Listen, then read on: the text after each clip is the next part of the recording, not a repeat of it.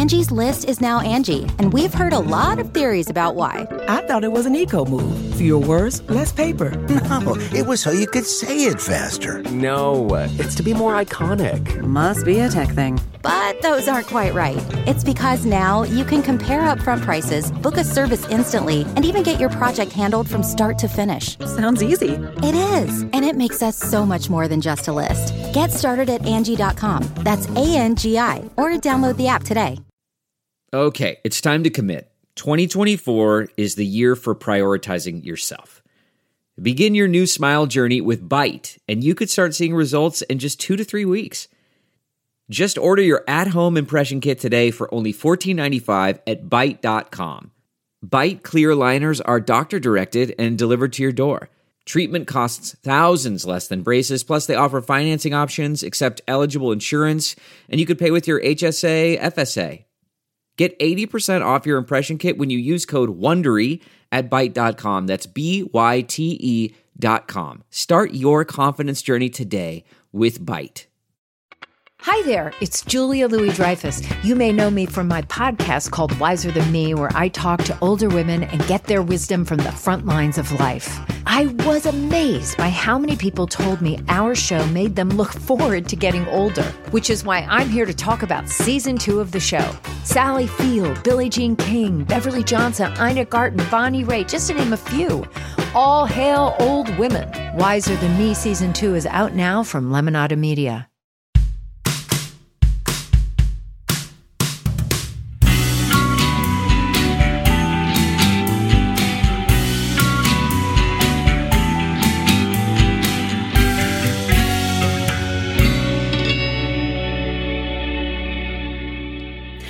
What's up, everybody? Welcome to another episode of True Crime and Cocktails. We're so glad you're here. As always, I am your host, Lauren Ash, and as always, I am joined by my co-hostess with the most S, Christy Oxborough. How you doing? You know what? I'm with my favorite girl. Oh, come on now. Could not be could not be more jazzed to be here. Is where I'm. I am equally as jazzed because A, ditto, here with my best gal, uh, and then also because this is episode 50. And that's a Yeah. milestone. It is. It's uh, I mean I for some reason I didn't do the math. Yeah. Uh, and so when we started this, I did not anticipate 50 happening uh, as quickly as it did. Sure. Again, it's simple math, but nobody has time for simple math. No. Um, but yeah, it's uh, 50. I mean, somehow it's both like, oh my God, 50 already, but also wasn't 58 years ago? Like it's somewhere, somehow it's both of those things for me. Yeah. Oh, it's yes for me too. I was like, 50? Only 50? but 50 is a lot. I mean, that is a that is It a is. huge accomplishment. Um, so first of all, cheers to that. What you drinking over there? Currently, I just have a water, but I'm listening. um, I've sent my husband is supposed to be running an errand, and I was Okay. like, "We're gonna be gone, uh, or I'm probably gonna be started by the time you're gone." Um, I said I, it was specifically like an, "Or are you going to do this tonight?" And he went, "Oh, I don't know, probably not." And I went, "Okay, but if you do." If you want to like bring me back a drink, and he's like, so I should go, and I went, I'm not saying go, I'm just saying should you go? If you did. Yeah. I get that. Um, so I'm uh I I'm I'm bracing for the moment that he might burst in to to, to deliver the drink and if not by our break I'll just go get one. Of course. I'll just get one myself. So Of um, course. that's that's where I'm at. Listen, I'm knee deep in the white wine. I'm in the Matua.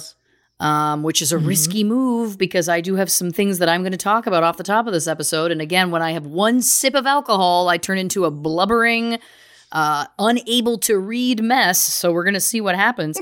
um, but listen, you know, I think it's very important to mark occasions. I think it's very important to celebrate things. And I am so jazzed that it's been 50 episodes. Now, I know I feel like you I have not had time to really reflect. and I should have I should have I should have taken a moment and gone back through and read all of the titles to myself and and gone, "Oh, what happened then?" Um that was fun. Um but I'm guessing, and this is because I I know you as well as I do. I'm guessing you probably did. I maybe looked over them.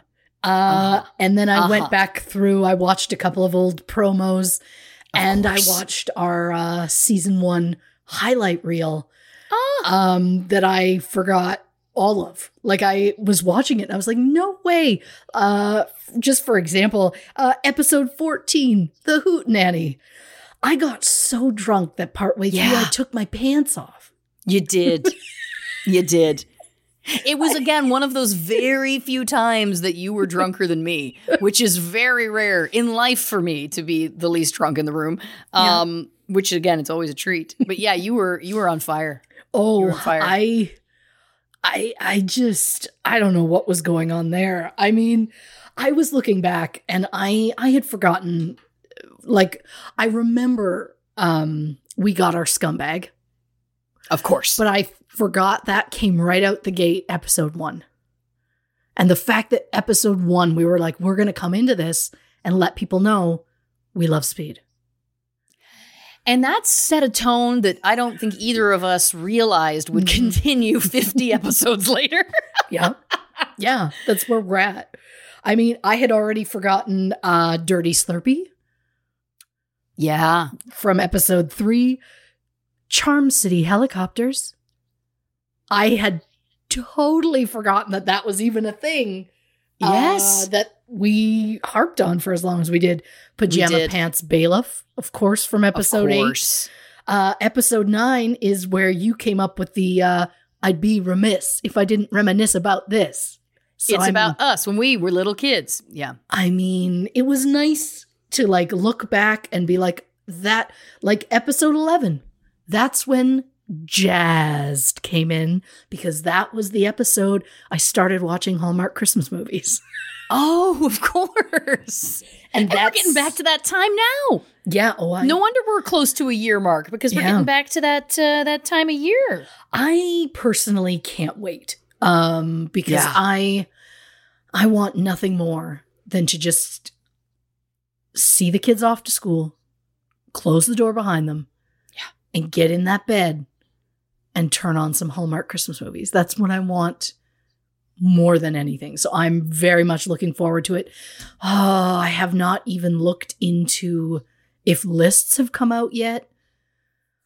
I mean, it's early September, so maybe I'm not too late in getting it started. I, I I'm gonna go out on a limb and say you're not too late to get started on that. No. no, but I truly feel like this episode's going to release, and then an hour later, I'm going to get a ding, and it'll be an email from your mother being like, "This is the list I have already." See, what I love again is that Christy and my mother, uh, shout out to Mother Laurel, Yeah. uh, are very similar in many ways. And one of them is that they both keep a list of all of the Hallmark Christmas movies they've seen, correct? yes. And uh, what I love is that, again, in comparison, and I don't know what episode I referenced this in before, but I'm a flibberty gibbet, a will o' the wisp, a clown. Yeah. I, uh, yeah, I try so hard to have lists. I try so hard, and they just don't. And then it's a list about eight things. You know, it just doesn't. My operating system works differently. That's all it is. That's all Look, it is. it could be. Uh, lists aren't always positive. Sure. I mean, I caught myself the other day. Uh, we had gone for groceries, and I was like, okay, so these are all the things I need to do um, for the remainder of my day. And every time we would essentially check one off the list, I would have to then out loud read off the rest of the list. It wasn't necessary, but my brain thinks it's necessary to make sure I know where I'm at on the list. Um, which is just it's a lot. Lists can be great, but lists can be exhausting. It's just it's a lot. I feel Um, it. But look, I will say, um, looking back at some of the old stuff, I was reminded of just all of the personalities of mine that came out. Yeah. like I Blanche. well, episode 7, we met Brandy. Toot toot. I had almost forgotten about Brandy because it's been so long since I've had Brandy. And I was going to do it for today for the 50th. And then I was like, well, maybe I'll save it for another like month for our one year anniversary. That's nice. That I would like Brandy to be in attendance. I'd like to send her an invite. Well, I guarantee Blanche is going to be there. So we may as well have Brandy. And then we'll see what we're talking about. And maybe cookies will show up. Who knows? I It'll it. be a full house with just the two of us. Um, episode eight was Blanche. She arrived uh, during Death Row Fugitive because that's when we talked about which uh, Golden Girl we would be. Mm. Um, episode 10, Tsunami Spirits, was Christy the Science Nerd. wow. I know, right? And then, of course, episode 31, uh, The Staircase, Basement Christy introduced us to side notes. It was the staircase episode. Okay. That's what we, that's, it started with a fun fact. ah. And then the next episode, I researched. I meant to do fun fact, but I couldn't remember that that's what I called them. So then I called it a side note. And then I was like, fuck, I should have. I meant to call it a fun fact because I meant to keep it going. And then it ended up side note stuck. And that's where that came around. But that's been going on for almost 20 episodes. Well, no wonder that's the number one most requested piece of merch that I get asked for is side note stuff. So if it's been going on for 20 episodes, I hear it. I hear what the people are asking for. I get it now. It's, I mean, I almost don't remember a time without them. I don't remember a time before side notes. I agree. Um, but I mean, I was looking at it. I was like, okay, so we got Brandy, we got Blanche, we got Basement Christie. Um, Cookies is new. Cookies is new, but she's welcome. Yeah, Cookies. Uh, there's room. There's always room. Always, always room at the Um, table. And I mean, uh, episode. I think episode forty um, was Marilyn Monroe, and that was our our step into time machines and blankets. Now, is that when we referenced going to the first supper? The last supper. Jesus, Lauren. Not Jesus' first supper. That would have been him suckling at Mary's teat. No, Jesus' last supper.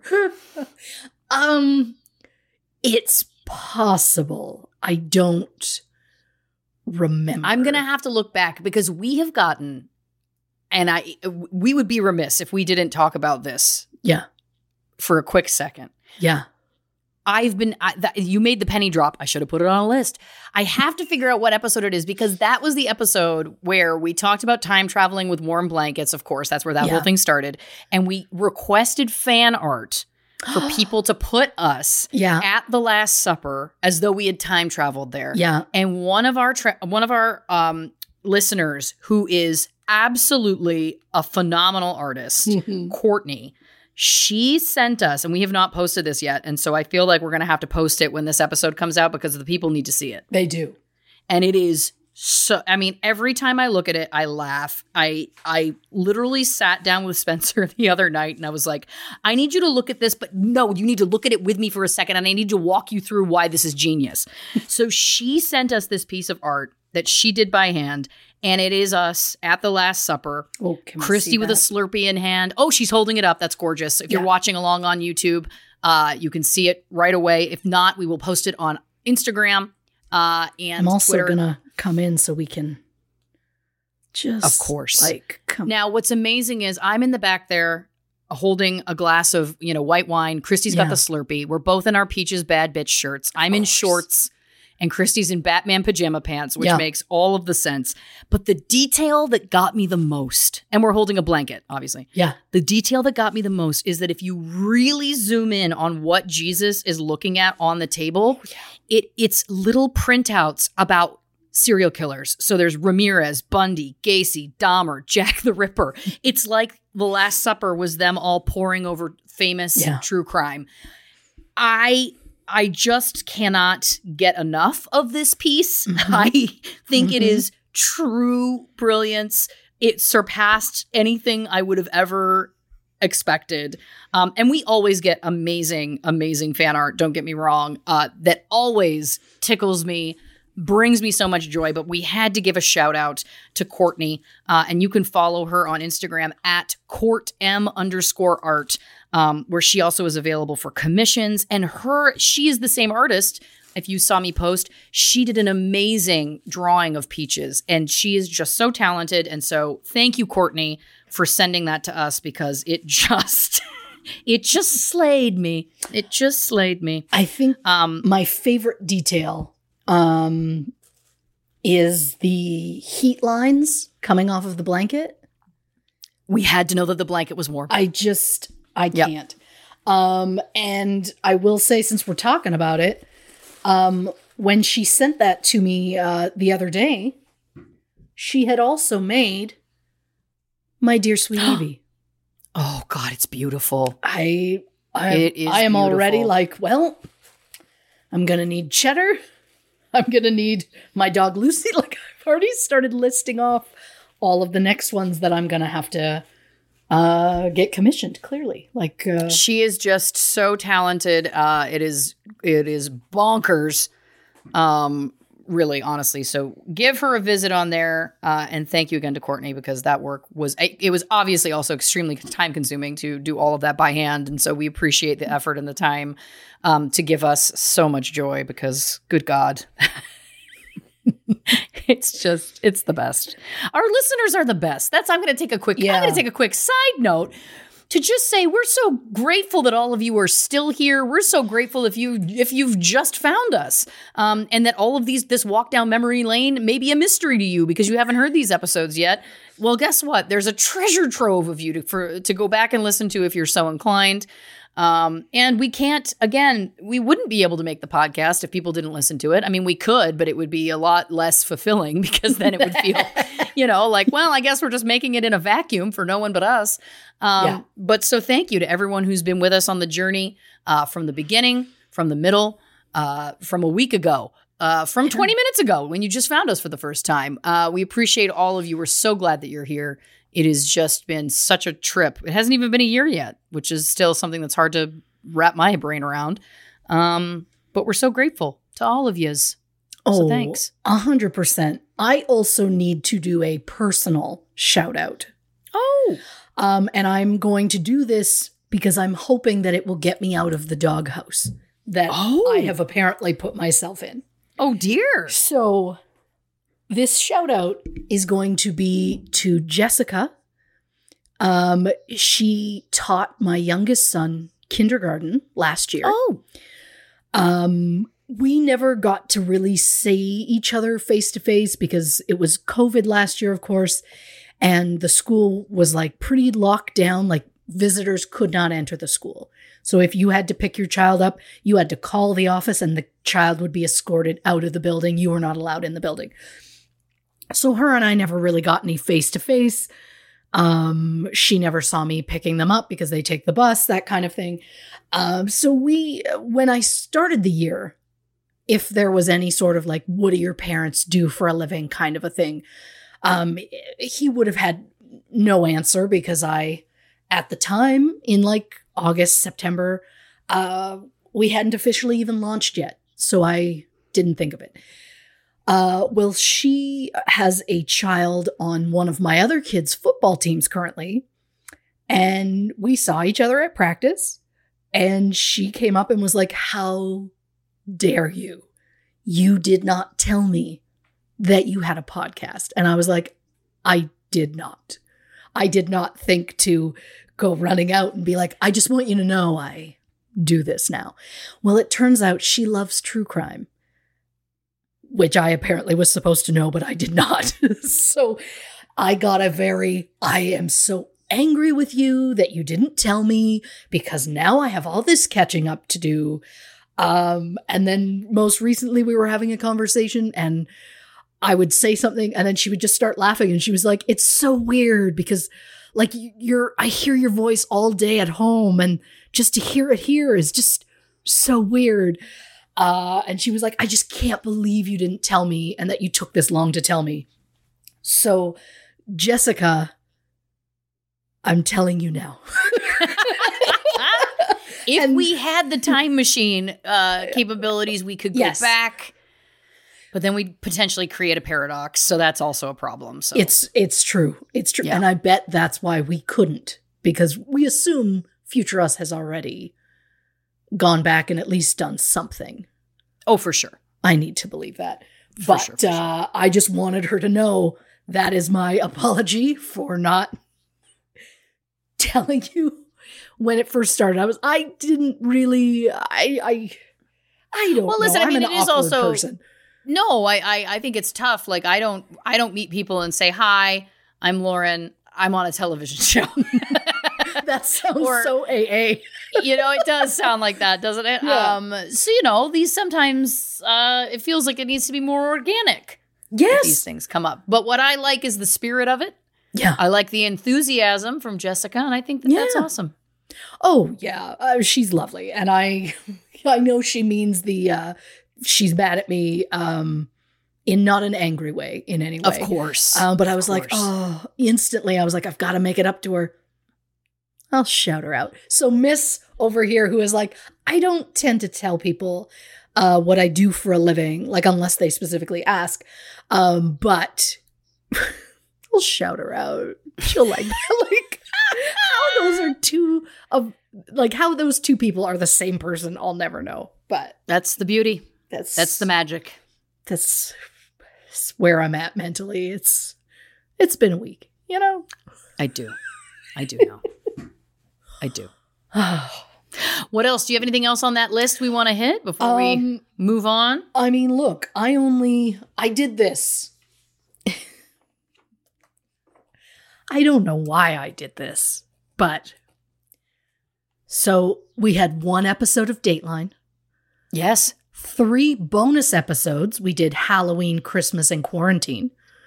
Three episodes about serial killers, six episodes of Lauren research, 10 episodes about famous cases, 12 episodes of unsolved mysteries, and 12 about celebrities.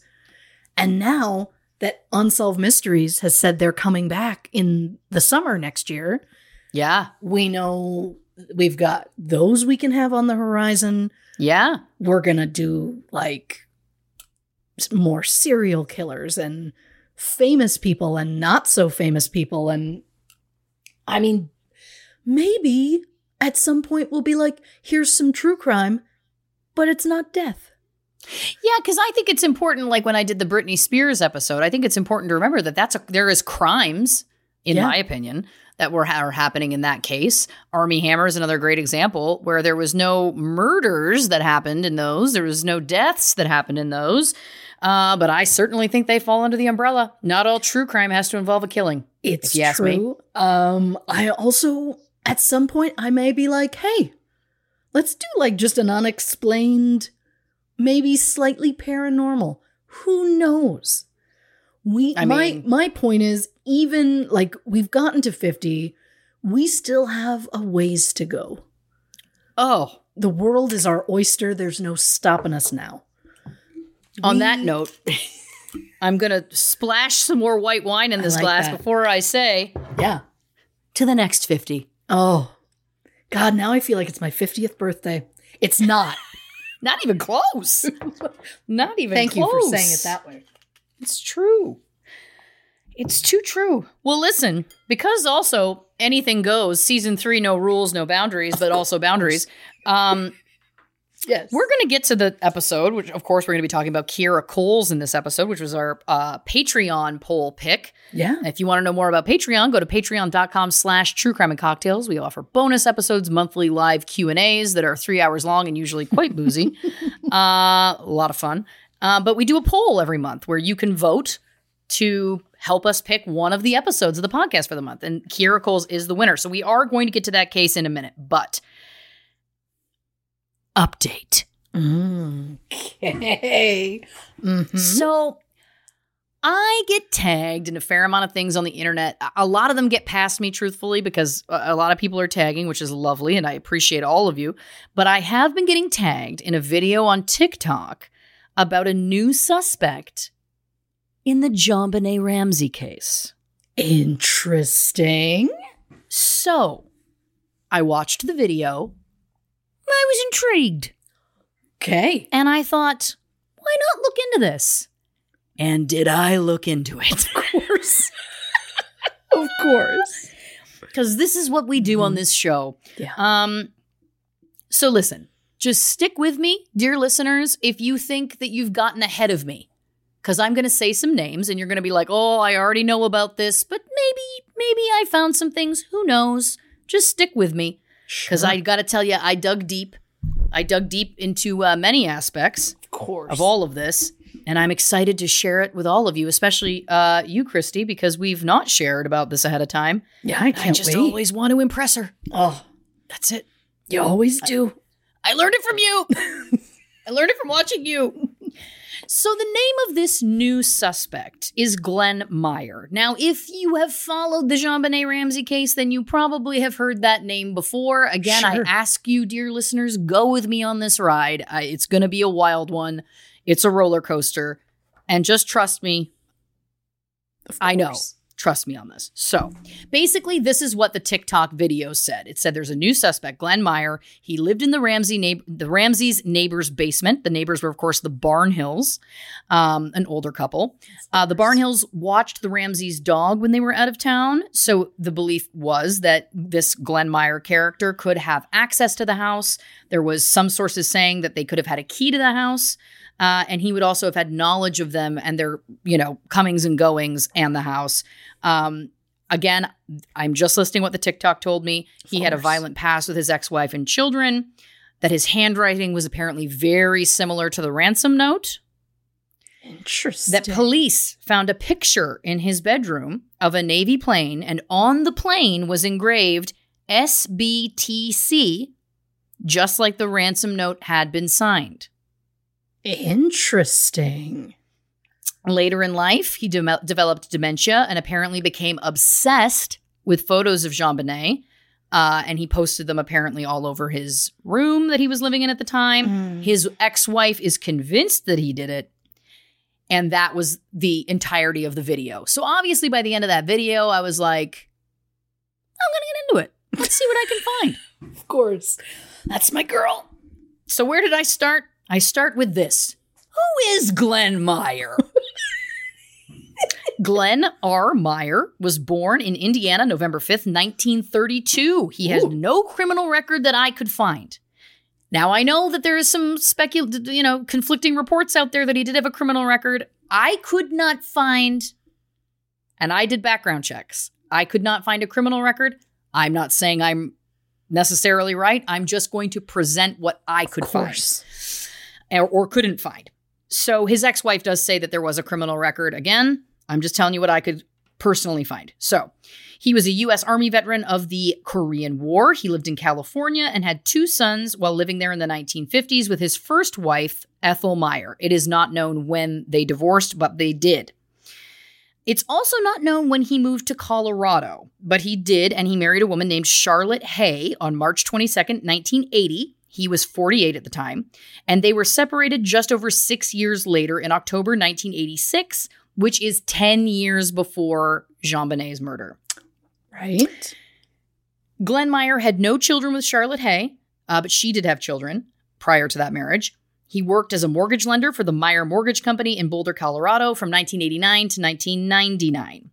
So he apparently knew the Barnhills through the Methodist church that he went to. He had been attending a weekly men's Bible study group with Joe Barnhill, which was the husband in the couple, and that's how he came to live with them. So he basically like rented a room in Okay. their basement, kind of like a border type situation. Right. So at some point after 1999, and I could not again pinpoint a date, he returned to Shelby, Indiana, where he was originally from, and moved into a place called Major Manor. Uh, Major Manor is is basically public housing. It's like a low income housing retirement community. Now Sure. it has been referred to as a shelter for the homeless uh, in many tabloids, but that is not true. It's public housing, and there is a big difference. And I think that it is important to make that differentiation um, because it, it- as I continue on, I just think that that's a relevant Sure. point to make. That there was a lot of publications trying to make it seem like he was homeless at that time, when in reality, this was, you know, like government subsidized housing. Again, public Sure. housing, low income housing, these are the kinds of names that get thrown around, but not a homeless shelter, as some have made it sound. Sure. There is no uh, judgment about uh, people without housing. Uh, that's not what I'm implying. I am just saying that I think it is important to note as we go further talking about him. So, he suffered from dementia later in life and unfortunately did live there until his death in 2005. Unbelievably horrific true crime side note.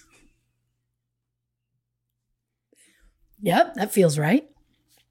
On June 16th, 1996, Glenn Meyer's 38 year old son, Tom Meyer, was murdered in a homophobic hate crime along with his friend Athos Oliveira.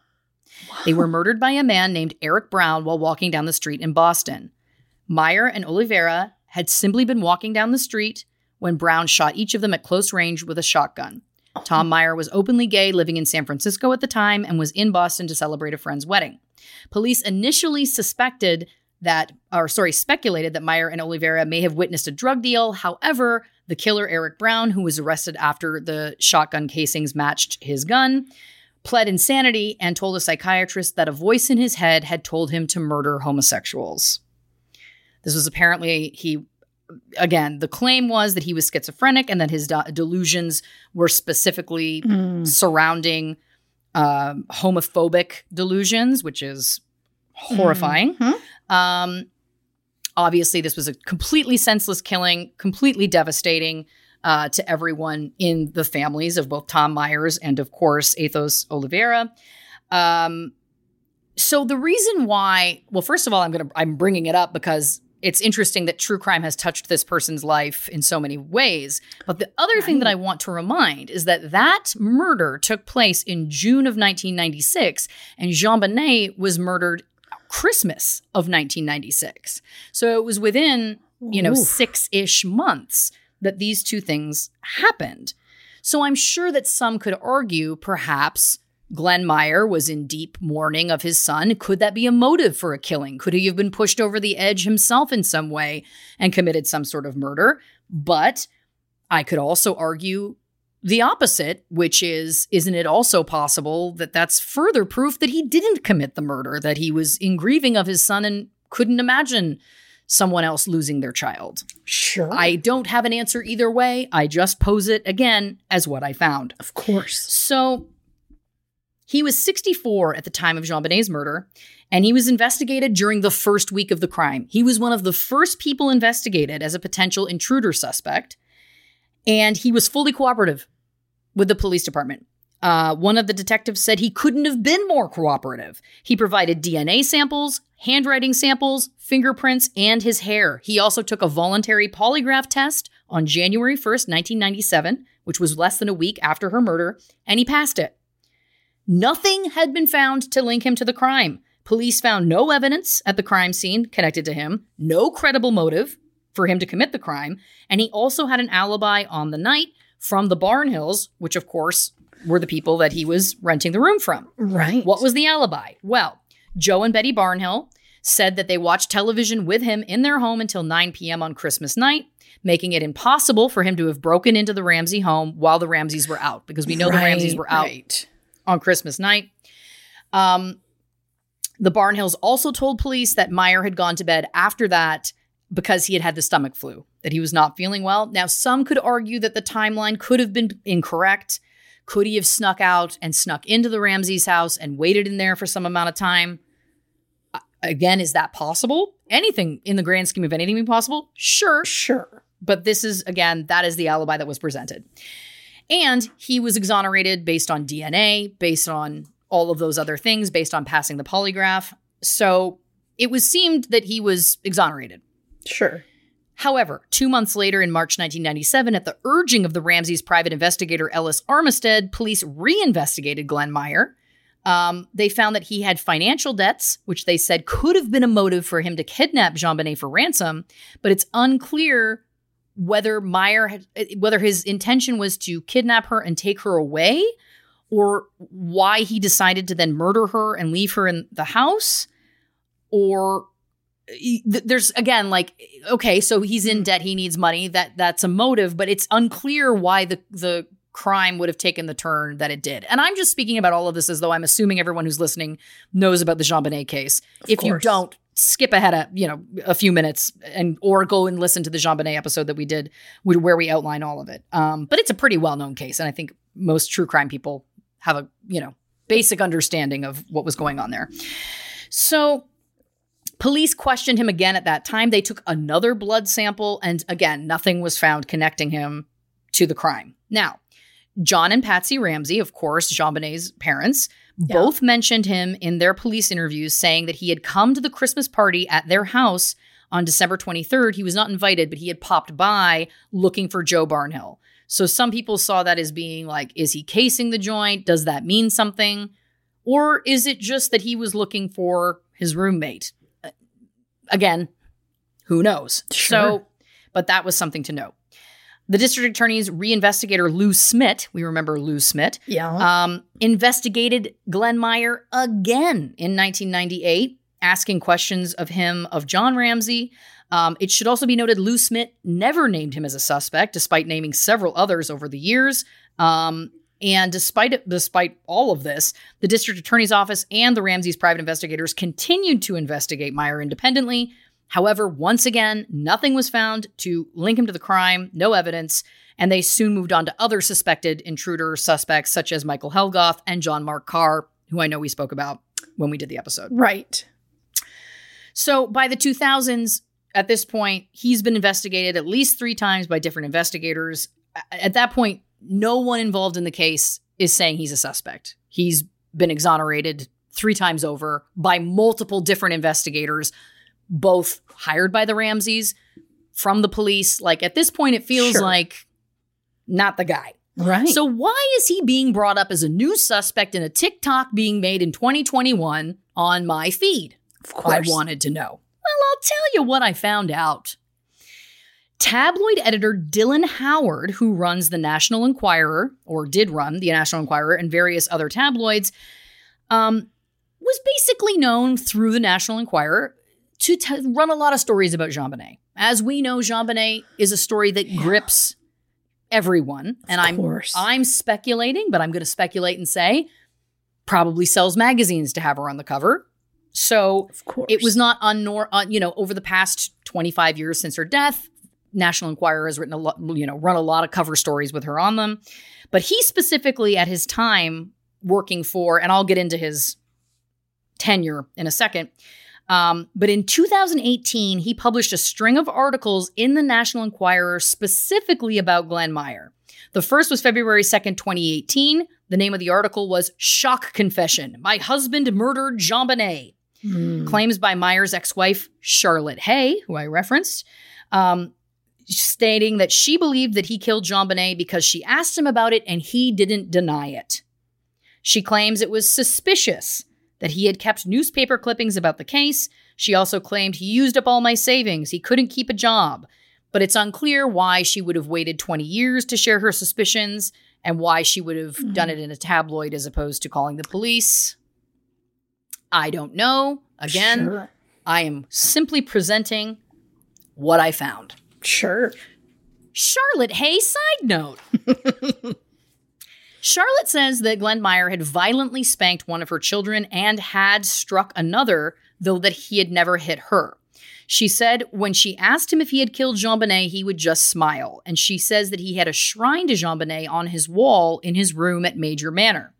She also said that he was very interested in sex, but she didn't state how that connected to any of this. I just report the facts, folks, as I read them. Mm-hmm. So I would offer this. I think it is more than possible that Glenn Meyer might not have been a great guy. I think that it's possible that what she is saying is true about him potentially being physically abusive to her children. But as we know, that does not prove murder. It does not prove intent. It does not prove motive, any of the above. And there's no proof of this shrine that she refers to, to JonBenét. Um, we also do know regarding that shrine that he did have dementia at the time he was living at Major Manor. So I would I would offer or speculate Sure. that it is, I think, possible that if you were accused of killing a child and then develop dementia, I think it is possible that your brain, through that trauma or sorting that out, could potentially become fixated on that kind of figure. Um, and and I don't know when she when she speaks about asking him about did you kill JonBenét, it appears, and I, I again do not quote me, but it appears that this was later in life. So my point again would be if he was already suffering from dementia when you asked him that question and he didn't respond and smiled at you, I don't know that he's a credible witness to his own story at that time, very sadly. Yeah. I just, I also love that she's so determined to outright ask out of nowhere. You know? Well, and they had been split for a very long time. So it's it is interesting that, Mhm. you know, why 20 years after you know, 20 plus years after the murder was this all of a sudden happening and I don't have an answer for that question at all. But I want to state again I believe women, you know, we we talk about that on this show a lot. We we believe women, but but I I will also say that I also believe science. And I believe that if there is no physical evidence tying him to this case that that, that is also an important thing to take into account. right. And again, basing this on him potentially having these newspaper clippings and whatever she described as a shrine, but again, I couldn't find any photographic documentation of. Right. That's her that's her, you know, that's her description. We haven't seen it. And uh, he was suffering from dementia at the time, which again, if that's touched anyone's life, d- dementia is a tough thing. And it's, Yeah. you know, it can it can uh, make our loved ones very sadly go through a lot uh, of things, it, turning them into people that they, you know, aren't normally like. I'm not defending him either, but I'm simply stating that it's like I don't think that this these are these aren't um, this isn't factual evidence, scientific based evidence, Right. you know. So back to Dylan Howard's list of 2018 articles about Glenn Meyer. February 8th, 2018. The headline was Glenn Meyer's body to be dug up. Apparently, anonymous investigators were going to is- exhume his body, despite the fact that his DNA didn't match the un- unidentified DNA found at the sound. One anonymous investigator told the Enquirer, "I think there could be benefits forensically to exhuming to exhuming him." March 7th, 2018. JonBenét murder bombshell. Beauty queen was killed by two men. April 4th, 2018. Case closed. Ransom note IDs JonBenét Ramsey's killer. In this one, it claimed handwriting matches the ransom note. Hmm. And July 23rd, 2018, the headline JonBenét killer finally found. It claimed that Facebook poster Roscoe Clark had solved the case after reportedly giving information about Meyer, Glenn Meyer, to the Boulder Police Department. Now, it should also be noted that Roscoe Clark was a source in the February article that Dylan published, hmm. as well as the April article. In fact, the April 4th article about Glenn Meyer's handwriting being a match for the ransom note was a claim coming solely from Roscoe Clark in a Facebook post. So let's talk about Roscoe Clark. Hmm. Many of the tabloid articles implicating Glenn Meyer are explicitly ba- based on the claims by this Roscoe Clark gentleman who runs the Facebook page JonBenét Investigation.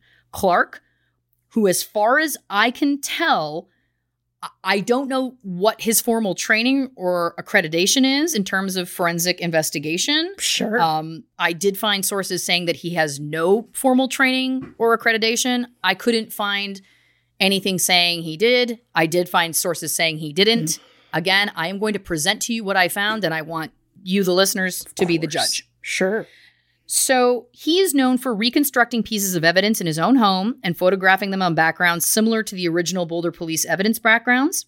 He also dresses up in clothing, resembling an actual CSI investigator. He also makes elaborate drawings and diagrams of element, elements to the crime scene, and he has made plaster casts of JonBenét Ramsey's skull.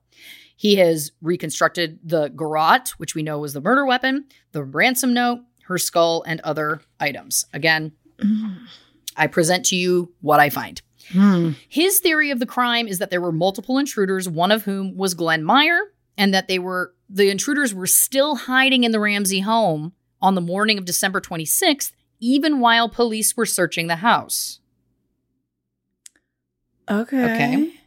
He believes that JonBenét was stabbed in the head many times um, with the screwdriver end of a red Swiss Army knife. He also creates ice sculptures in honor of JonBenét Ramsey. One was of an angel with her name on it. I'll post a photo to the Instagram. Oh. So I visited his Facebook page, which has about 10,000 followers, and there are a lot of posts. I'm talking many, many, many, many, many posts every day. I will also say that many of those posts involve a photo of what is apparently JonBenét Ramsey's skull from her autopsy. And I did eventually have to stop this research because it became overwhelming to scroll and see it over and over and over and over again. Like I, for my mm. own mental health, I did have to took, and I tried to like shield it, but it, I just kept seeing it and it was really awful. And so I've tried to find as much as I can, but I'll present to you the what I, the rest of what I did find before scrolling away. And I I think that you all can be the judge. Sure. So he believes that the garrote used in her killing was not to kill her, but was actually being used for something he refers to as cord bondage. This is something used to choke a victim, bring them close to death, and then bring them back over and over again. Now, this is something I believe that John Wayne Gacy actually also did, and he talks about using a garrote as well, and that he he did do this. So there is something to that.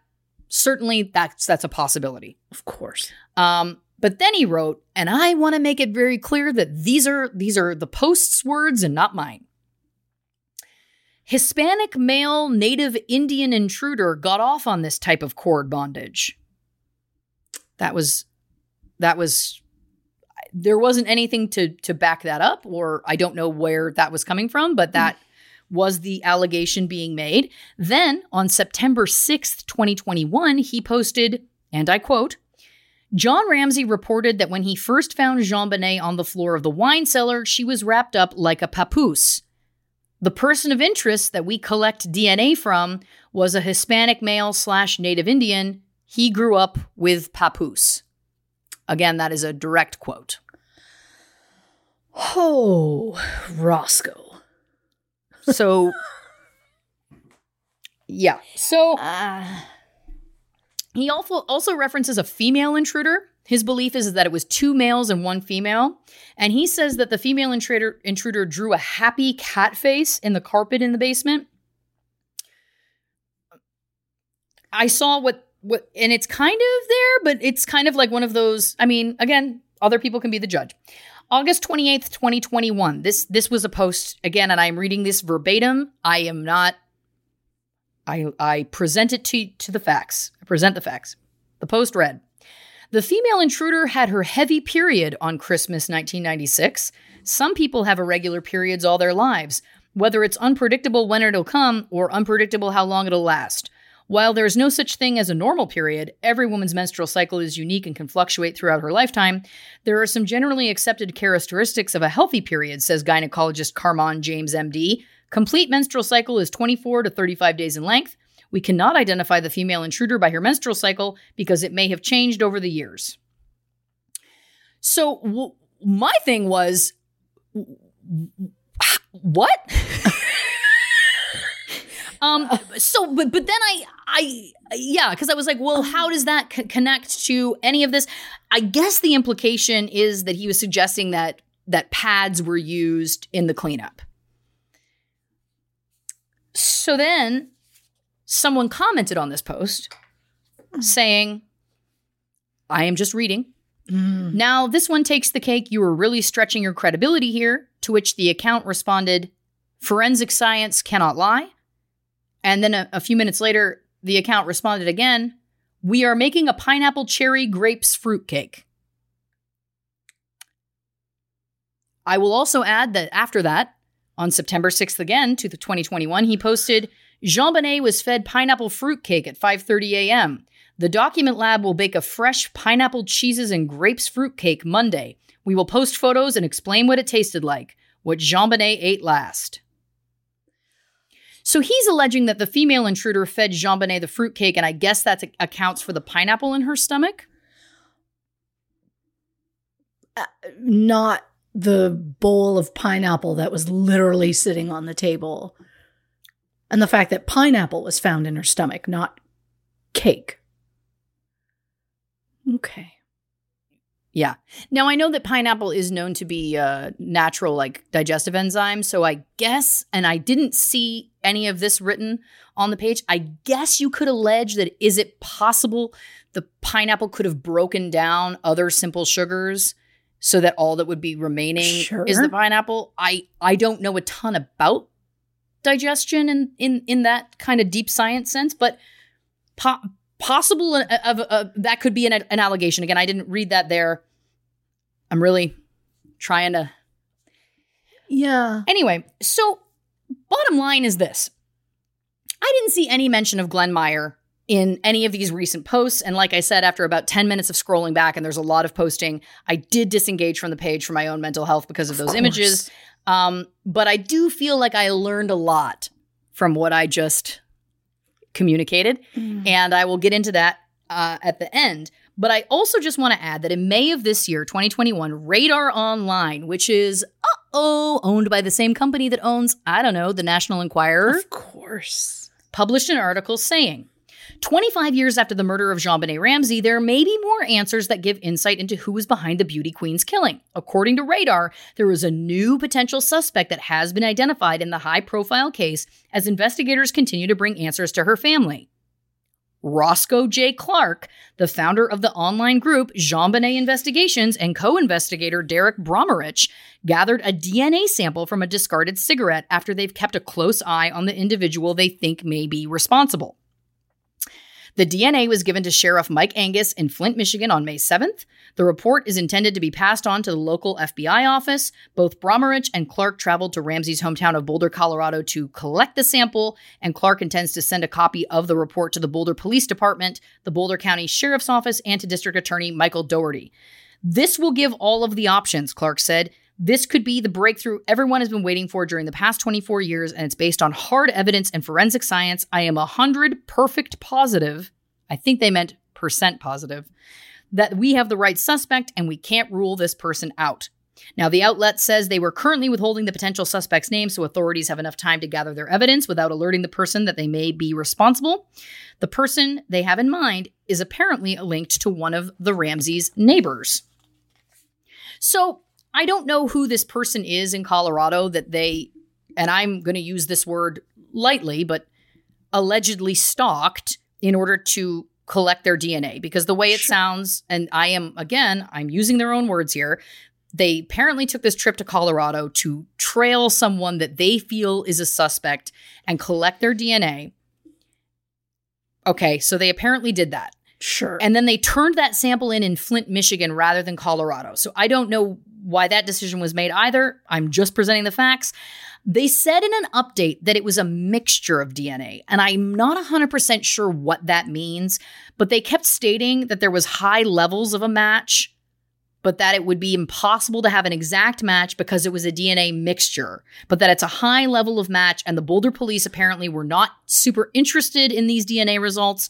But my question is this, how did they have access to the original DNA to run it against this new DNA? Like, as far as I can tell, these are just individual citizens who are taking it upon themselves to do these kinds of things. And so, I mean, I could, I could take this Diet Coke can to somewhere and say, or I guess I'm, I'm asking, like, I take this to Flint, Michigan, and I say, run this for DNA against the JonBenét killer. Does does the do the people in Flint, Michigan have access to the unidentified Jean killer DNA to just run anybody's DNA against? Right. Yeah, that feels less possible. Um I I have a lot of thoughts. and I know Yeah. that it's just the thing that's currently catching me um the most is the comment of we know that this cake is what she was fed and so we're going to bake it and we'll tell you how it tastes. Like that to me is like, oh no, that's that's that's too much. That's not nope. That this this just feels like this has become just a full full obsession. And they're just like, well, no, we've got to keep going till we get it because that is one of the largest cases and they want so much to be the person who cracked it and it's I get it, but back up there. Like there's Well, yeah, and listen, I under I agree with you 100%. And and look, I think that all of us want that case solved more than any I mean, we want all the cases solved. Don't get me wrong.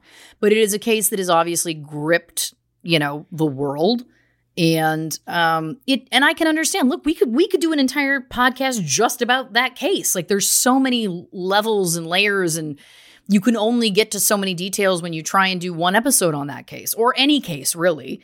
Um but I agree with you that it, it feels like, you know, it's also important to to and and and as I'll you know continue. Obviously, th- I think what I'm really trying to outline here is again just like when all of the sources, like like I think we forget pot- potentially.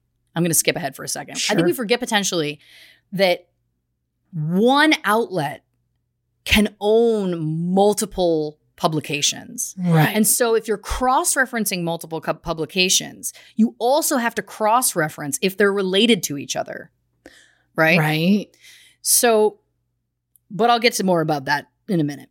Um so again, I don't understand how they would have been able to run the DNA. Like I just didn't know that a private citizen could go in and run Yeah. DNA. I'm not saying it's impossible because I don't know, but again, just presenting the facts. Mm. Now, apparently, they say that their belief is there's six persons of interest, and the belief is again three intruders, two men, one woman, one woman, and that many of JonBenét's injuries occurred after the 911 call was made, which would mean, of course, that the parents and the brother were all awake in the house at the time, and that the intruders were still in the house in the basement with JonBenét, and that JonBenét was still being injured at that time, which again, that timeline is difficult for me because then the police Mm. started coming to the house and then how would they get out? But again, moving on. Now, you remember that I mentioned that Glenn Meyer's handwriting was say to, said to be a match for the ransom note? Yeah.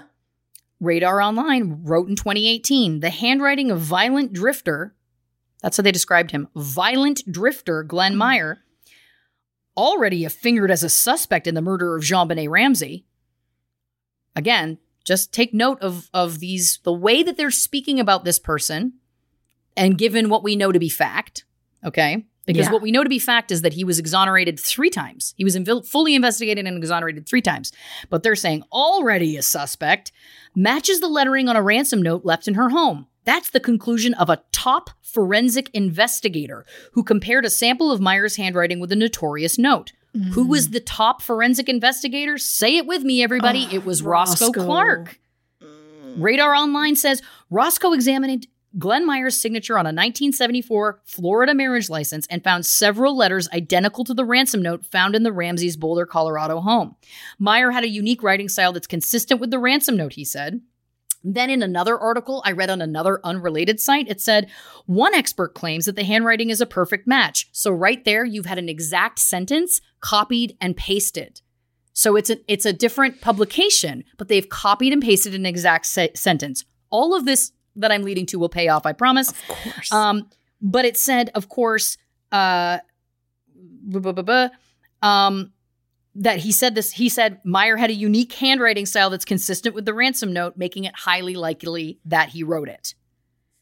Couple of things here. One, that is a massive statement to make. A massive statement to make, saying it is highly likely he wrote it. When there's been other handwriting experts that have said he didn't, you better be able to come forward with the proof that you are a handwriting analysis expert. I'm not saying he isn't because I haven't seen his documentation. What I'm saying is, is that that's a massive statement to make, and you better mm. be able to back it up. Number two, I looked at the two pieces of handwriting, and I'm not an expert whatsoever, but personally, I, I, I didn't see it. Now, I don't have any training. Maybe they see things that I don't. That's also possible. However, then the Enquirer requested that Glenn Meyer's ex wife Charlotte also review the ransom note, and she said the handwriting did resemble her ex husband's, saying there was a distinctive way he wrote the letters G and Y. Again, I am not an expert here, but I looked at the Y's between the two, and they were completely different. So if he had a unique way he was writing them, I don't know. And I, I, I can't believe I'm even having to say this, but but an ex wife speculating about whether or not a handwriting hmm. sample matches is not admissible in any court of law on the planet. Full stop.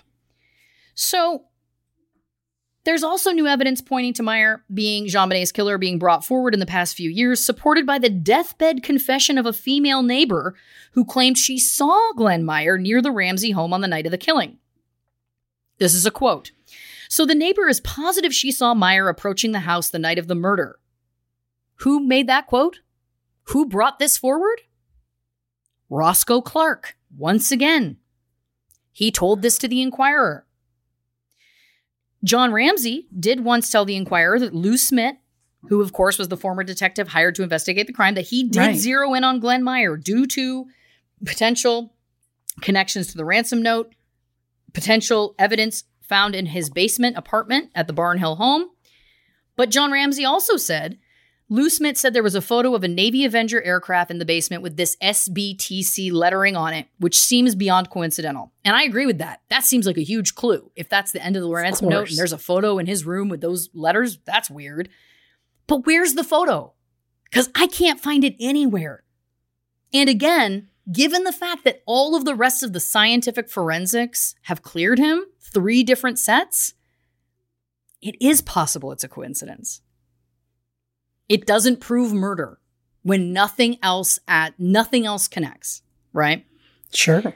I'm talking about this like a lawyer would, is my point. Like, again, Yes. like in a court of law, we got to prove reasonable doubt. We got reasonable doubt out the wazoo here. So I will also note one investigative, journal- investigative journalist named Jeff Shapiro, who pursued several intruder suspects over the years, said that Glenn Meyer uh, was harmless, just a nice guy. That's just for, again, another Sure. opinion. Um, oh shit. I can't not mention this about Dylan Howard's side note. Mm-hmm. So Dylan Howard was chief content officer of American Media Inc. from 2014 to 2019. American Media Inc. publishes The National Enquirer, RadarOnline.com, Globe, In Touch, New Idea, Us Weekly, OK, Star, Life and Style, The National Examiner, and various other tabloid publications. Wow. Okay. So one man was was controlling the content. He was the chief content officer for all of those publications. Mhm. Dylan Howard has been widely accused of disreputable business practices, particularly in his efforts to protect Harvey Weinstein. Oh. He sent a reporter to discredit sexual assault allegations made by the actress Rose McGowan against Weinstein. And in 2015, the National Enquirer allegedly approached Ambra Battaliana, Batalana, so sorry, to purchase the rights to her story about being groped by Harvey Weinstein after Weinstein asked for help from a newspaper's executive. So I guess he put out a call like, somebody needs to help me. And they were like, the National Enquirer was like, we'll do the job. So Gross. hmm When no agreement could be made between the National Enquirer and Ambra, um, the National Enquirer staff turned to collect damaging personal information on her and other Weinstein accusers. Side note in a side note, Ambra was 22 in 2015 when Weinstein assaulted her, and she says she barely spoke English at the time. She was a model. She went to the police the night that he assaulted her. The night that he groped her, she went immediately to the police. And what did they do? They told her to go back the next day wearing a wire. And she did. So she went back the next day to see him. She called him out on what had happened the night before. He admitted to it. There is a full recording of him admitting to absolutely everything. Okay. But what happened? Well, she was bullied into signing an NDA and being given a cash payout. She was threatened. Her modeling career basically was completely destroyed because he was an extremely powerful man at this point. Her family was threatened. So she said she signed the NDA. Again, she didn't she again according to her that she didn't have a great grasp on the English language at the time. She didn't fully understand what she was signing. So she signed it. But she came forward with that recording anyway in 2017. And I just want to give her a shout out because I think that is incredibly brave. And 100%. we don't deserve um, people who are willing to do those kinds of things and put themselves on the line because that must have been terrifying. And I commend her. Um, but I digress. Dylan Howard and American Media Inc. have drawn criticism for a practice called catch and kill, which basically means they buy the exclusive rights to embarrassing or damaging information about a wealthy person and then keep it secret in an exchange for money or other famous, sorry, favors from the person affected. It's literal blackmail. We're talking about literal blackmail. Mm. So in 2019, Dylan Howard attempted unsuccessfully to blackmail Jeff Bezos with apparently some sort of controversial photos, and he also tried to block the publication of Ronan, Ronan Farrow's book about his company's catch and kill practices. Uh, the book was, of course, Catch and Kill Lies, Spies, and a Conspiracy to Protect Predators, which was released in 2019. Dylan Howard failed. Um, the book was has since become an audiobook, a podcast, and most recently an HBO documentary series. In the wake of all of this and the outcry against American Media Inc.'s catch and kill practices, the company sold off several of its publications, including the National Enquirer. Dylan Howard has since focused his efforts on writing books and producing podcasts. So, hmm. all of this to say, what do I think of this new Glenn Meyer quote revelation? Sure. Well, I'm not going to tell you what I think. I'm going to tell you what I know hmm because I'm choosing to stick to the facts. Of course. Number one, Glenn Meyer is not a new suspect.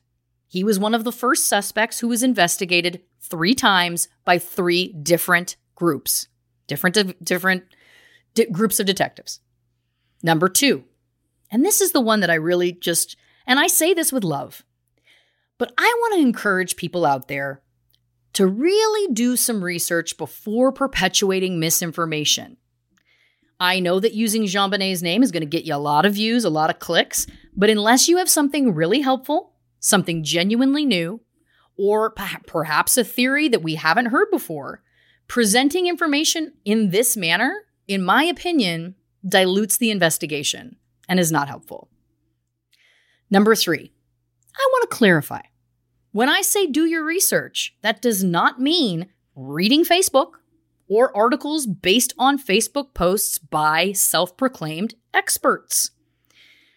If you have watched The Social Dilemma on Netflix, uh, you already know this.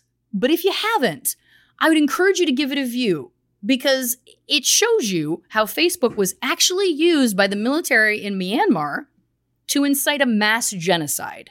And this is not a bit. I know what you're thinking. How is that possible? Well, I'll tell you very quickly. It was very easy for them. Members of the military posed as fans of pop stars and national heroes and just started posting propaganda. Um, the propaganda grew bigger and bigger and ended up inciting murders, rapes, and the largest forced human migration in recent history. The Facebook campaign included hundreds of Myanmar per- military personnel who created troll accounts and news and celebrity page- pages on Facebook and then flooded them with hateful comments and posts timed for peak viewership. Facebook has also confirmed, yes, this did happen. At one point in 2018, Facebook said it took down a series of accounts that seemed to be independent pages, either on entertainment, beauty, or information, but that were actually deemed fake and run literally by the Myanmar military. Those c- accounts at the time had 1.3 million followers. A study estimated in January of the same year, 2018, uh, stated that the military there and local Rakhine population killed at least 25,000 Rohingya people and perpetrated gang rapes and other forms of sexual violence against 18,000 18,000 Rohingya women and girls. They estimated that 116,000 Rohingya were beaten and 36,000 were thrown into fires. Jesus. The largest wave of Rohingya to flee Myanmar happened in 2017, um, which was the largest human exodus in Asia since the Vietnam War. According to the United Nations reports, over 700,000 people fled or were driven out of the Rakhine state and took shelter in neighboring Bangladesh um, as refugees. The United Nations officials called this a textbook example of ethnic cleansing. And Facebook did acknowledge that they were too slow to act on any of this. I bring this up because if Facebook was the main tool used to literally instigate a genocide, it's an example of the power that the platform wields and how groups can utilize it to push their own messaging. And I know that things on Facebook and things you see on the internet can seem really real and they can seem factual and like they're based in facts that maybe you haven't seen before. But I would encourage everyone to treat Facebook with our mantra trust no one. Because if one country's military could use it in this way, I would offer think about how other groups could use it to their own advantage. So, articles from lesser known publications or, you know, the non-mainstream media as some may have have have labeled it, sometimes are maybe not mainstream for a reason. And as I've seen a lot, um, they will repost what other articles say without cross referencing or fact checking. And I think in this case, what I'm seeing is one person decided to really give this Roscoe character a Mhm. platform. But the platform that he gave him was a multitude of press outlets, which at first glance, I had no idea that all of those press outlets were owned by the same company and that the content was being controlled by one single person during those that 5-year span. Right. So right there, if you go online and you think you're doing your homework, you think you're trying to get two or three sources, I get it. It could easily seem like you did. Well, I got three sources saying the same thing, which is something that we like to do on this show. Make sure that you get Sure. multiple sources to make sure that what you're saying isn't just, you know, some one person's speculation. But that was the one thing that started to stick out to me was when I started to see the same sentences verbatim in these different articles. And it was actually after that that I discovered that, oh my gosh, well, the reason why there's the same sentence is because they're all owned by the same people. And so, listen, I know we started this side note as being a potential update about a new suspect. And I know that it's turned into me begging people to try and treat the internet with the power and respect that it deserves. with great power becomes great responsibility. But I do think that it was an interesting, um, you know, it was an interesting kind of uh, conversation to have because I know there's a lot of people out there who are into true crime, and I love that because we are too. And and I love Sure. that people are putting stuff out there and and all of the above. But again, I I do implore people eh, just to really, if you want to do it, the one thing that people often say about our show, and this is a little homage because it's our 50th episode, is that our show is so well researched. And I will say thank you. Um, and also, uh, but but that is the truth, and and I do think that it's important to remember that, and it's important to, again, if you're gonna put something out there, just check your sources because when I found out that all of those publications were citing one expert, and the one expert was somebody who we can't even be sure has accreditations, and then I went and read the posts which I've shared, which again I want you all to you know draw your own conclusions, um, because we're alleging and we don't want lawsuits. But you know what I'm saying? I think that we start to see how important it is that if you're going to dip a toe into this world, hey, you got to do your real research. Reporting for True Crime and Cocktails, vying for a Pulitzer, Lauren Ash. Oh, oh God, I just could not love you more. Um, I love that instantly. I'm just like right out the gate, and I can just leave this as my full thoughts on this other suspect. I don't believe a 64 year old man did this. Especially if it meant sneaking into a house and sneaking out of a house without being seen. I just don't. Well, and the, the well, also the allegation, remember, is that it was not only him; it was him and two others. It Yeah, was three people then- sneaking in and out. So then it's like, oh, okay, well then who are the other two? Well, apparently, this one person whose DNA they have, and then this unknown woman. Oh, this, you know. I yeah, I also I could start um a Facebook group about something and if I talk about it enough be like, well, I'm just I've talked about it so much I'm basically an expert now. Absolutely. and then you go and of course a publication especially something like the national enquirer is going to be quick to be like well let's google f- about JonBenét and it's like oh well look there's a group that's dedicated to this it's specifically called the investigation they must know so many things. And it's like, no, what they do is they bake cakes to tell us how it tastes so we can know what her final meal tastes like. And again, I don't know why you assume that was the what she ate. Um it's just there's just so many things like so three people went into the house and then like what was what was the point of it like did It's- you want the money but then you left her there instead of getting her out of the house or like Well, that's where it Yeah. starts to all get muddled because at some points it seems that it's being argued that Glenn Meyer needed the money because he was in debt. But then at other points it seems that all of a sudden it was about this weird, you know, uh, you know, uh, choking and and bringing the person back to life situation. Um and then I don't know how that would play into the rest of it, and I don't know how that would play into the note. And again, it it it I, I understand again that it's a case that is is so confounding to so many, and I I understand the want for answers, etc. But when we are providing one person a, a you know large platform, which again, um, to me, the reason why I say it's large, because I know people could say, like, well, the National Enquirer, and I get that.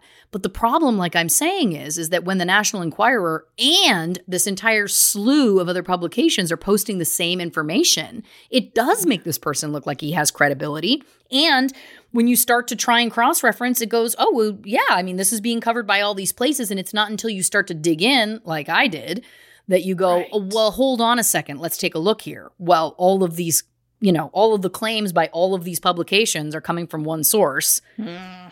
You know what I'm saying? Like, and, mm-hmm. and, you know, for context, it also was, I did this also in an afternoon. Now, it took me a few hours, obviously, but my point being, too, is I just think there is that want to like, it's like how Twitter gives you the warning now, where if there's an article and you want to share it, it's like, do you want to read Do this wanna before you read it share it? first? Which Yeah, I think is great because I think this is a great example of you read an article that says there's new information and then you're putting it back out there. Now you've become another source. Now you've continued right right?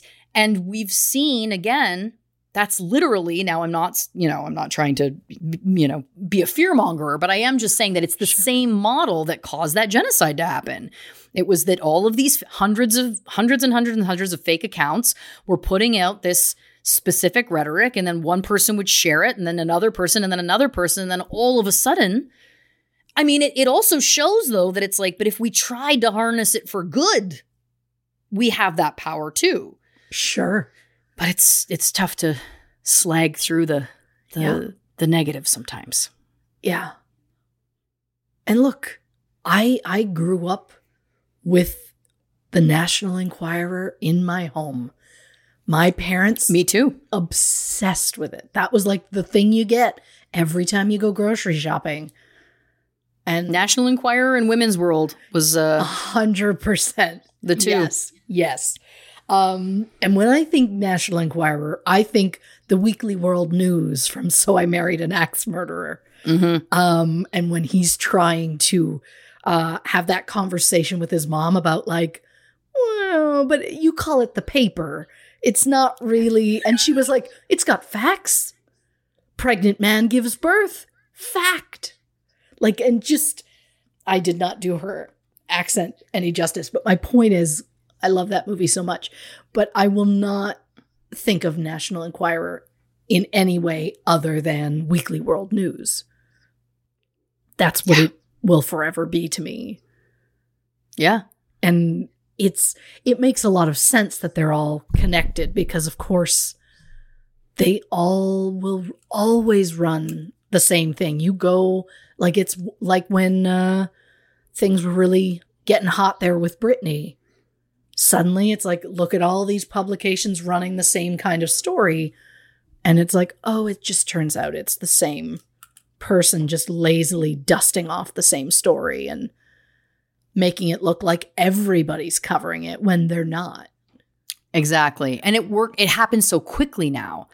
Again, you know, back in our day as children, um, you know, it was a different story, but now it's a few clicks, right? It's sharing to a few different people, and you know, in a few seconds, the same article has been reworded and, and repurposed and shared from eight different publications that look like they're not necessarily related.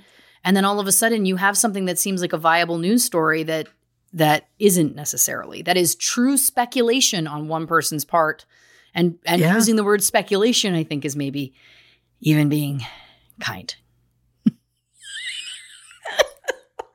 Yeah. Just trying to, you know, protect us, dear listeners. Anyway, um, listen, I've taken us on such a such a complete uh, left hand turn, but that's what happens on this show. Uh, so let's take a quick break, get another drink, hit the can, and we're going to be back with Kierra Coles here on this episode of True Crime and Cocktails.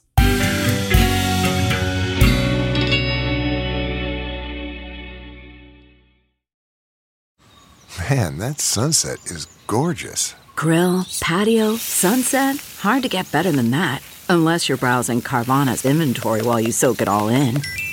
Oh, burger time. So sit back, get comfortable. Carvana's got thousands of cars under $20,000 just waiting for you. I could stay here forever. Carvana, where car buying meets comfort, meets convenience. Download the app or visit Carvana.com today. the comfort of your favorite seat is now your comfy car selling command center, thanks to Carvana. It doesn't get any better than this. Your favorite seat's the best spot in the house. Make it even better by entering your license plate or VIN and getting a real offer in minutes. There really is no place like home. And speaking of home, Carvana will pick up your car from yours after you finalize your offer. Visit Carvana.com or download the app and sell your car from your comfy place.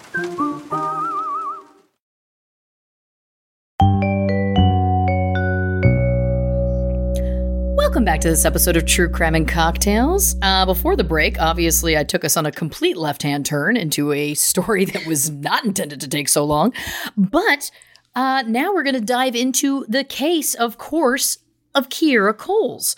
So if you're not familiar, I'm going to get you up to speed right now with a little synopsis before Christy tells us everything we need to know. So, in October 2018, 26 year old Kierra Coles called in sick to work and then vanished. She was three months pregnant at the time. So, what happened to Kierra Coles? Did she uncharacteristically decide to abandon the life that she had worked so hard for? Or did her pregnancy make her a target? And why have police made a public request to speak with Kierra's boyfriend? I'd like to know. Mm. Same. yeah. Look, I have to I have to give a disclaimer right off the top Yes. here.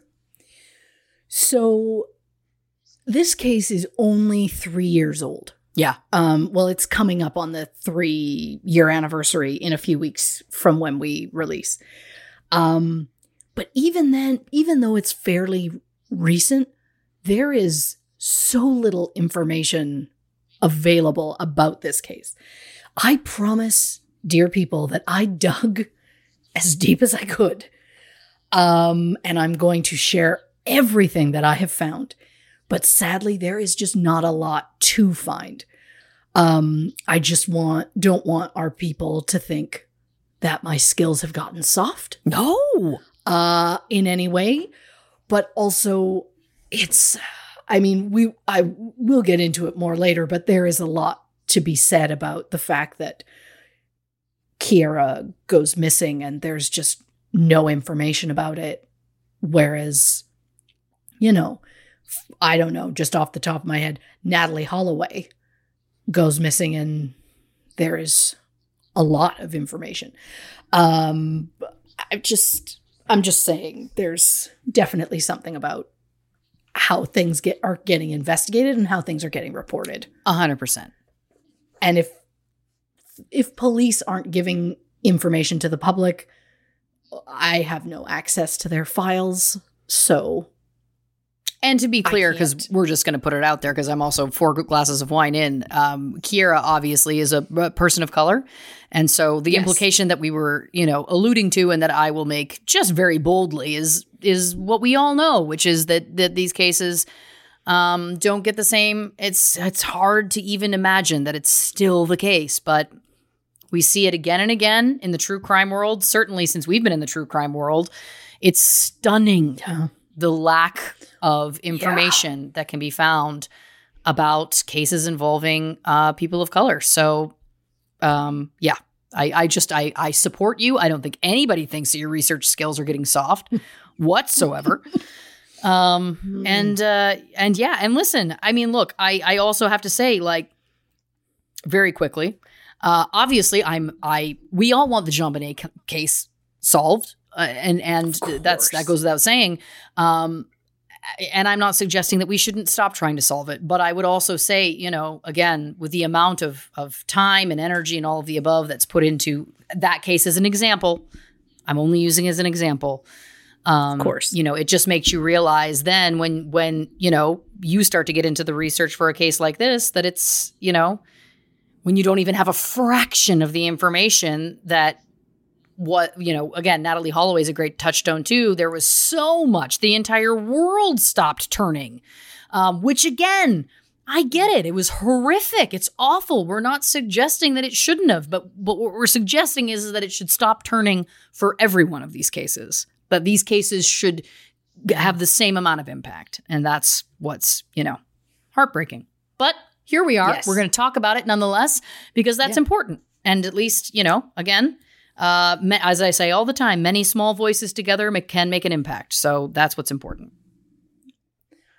Uh, I will also say um, that this episode will release 10 days before Kierra's 29th birthday, which feels very fitting to me and that whole synchronicity. Synchronicity. we love so much. So, Kierra Michelle Coles was born September 24th, 1992, to Karen Phillips and Joseph Coles. Kierra was the fourth of five children, although the only siblings that I could confirm were Kimberly and Keisha. So, I'm not 100% sure if there were the other siblings, but I did read she was part of five kids, but I'm not 100% sure. Uh, Kierra was described as 5'4 with black hair and brown eyes. Her ears were pierced and she had five tattoos, including a heart on her left hand, the phrase Lucky Libra on her back, a jaguar's head on the back of her shoulder, words on her wrist, and words on her chest. Kierra was known for her vibrant personality. She was described as loving, hardworking, stubborn, and caring. Her family said Kierra treated her nieces and nephews as her own, and that she was always mothering other people, so much so that her father nicknamed Kierra the hmm. boss. Family described Kierra as a social media freak and said she was always on Snapchat. Always. Kierra had been with the United States Postal Service as a letter carrier for approximately three years. At the time of her disappearance, Kierra was about 11 weeks pregnant. As it was said, her baby was due April 23rd, 2019. Kierra's mother, Karen, said the pregnancy was planned and that Kierra was very excited about it. According to Karen, Kierra requested October 1st and 2nd off from work for personal reasons. On October 2nd, Kierra attended a doctor's appointment with her aunt and a friend. During this visit, Kierra got to hear her baby's heartbeat for the first time. And it should be noted the baby's father was Kierra's boyfriend of several years, Joshua Simmons, but we'll get into more on Joshua later. From my understanding, Kierra was meant to be at work on the morning of October 3rd, 2018, but she called in sick.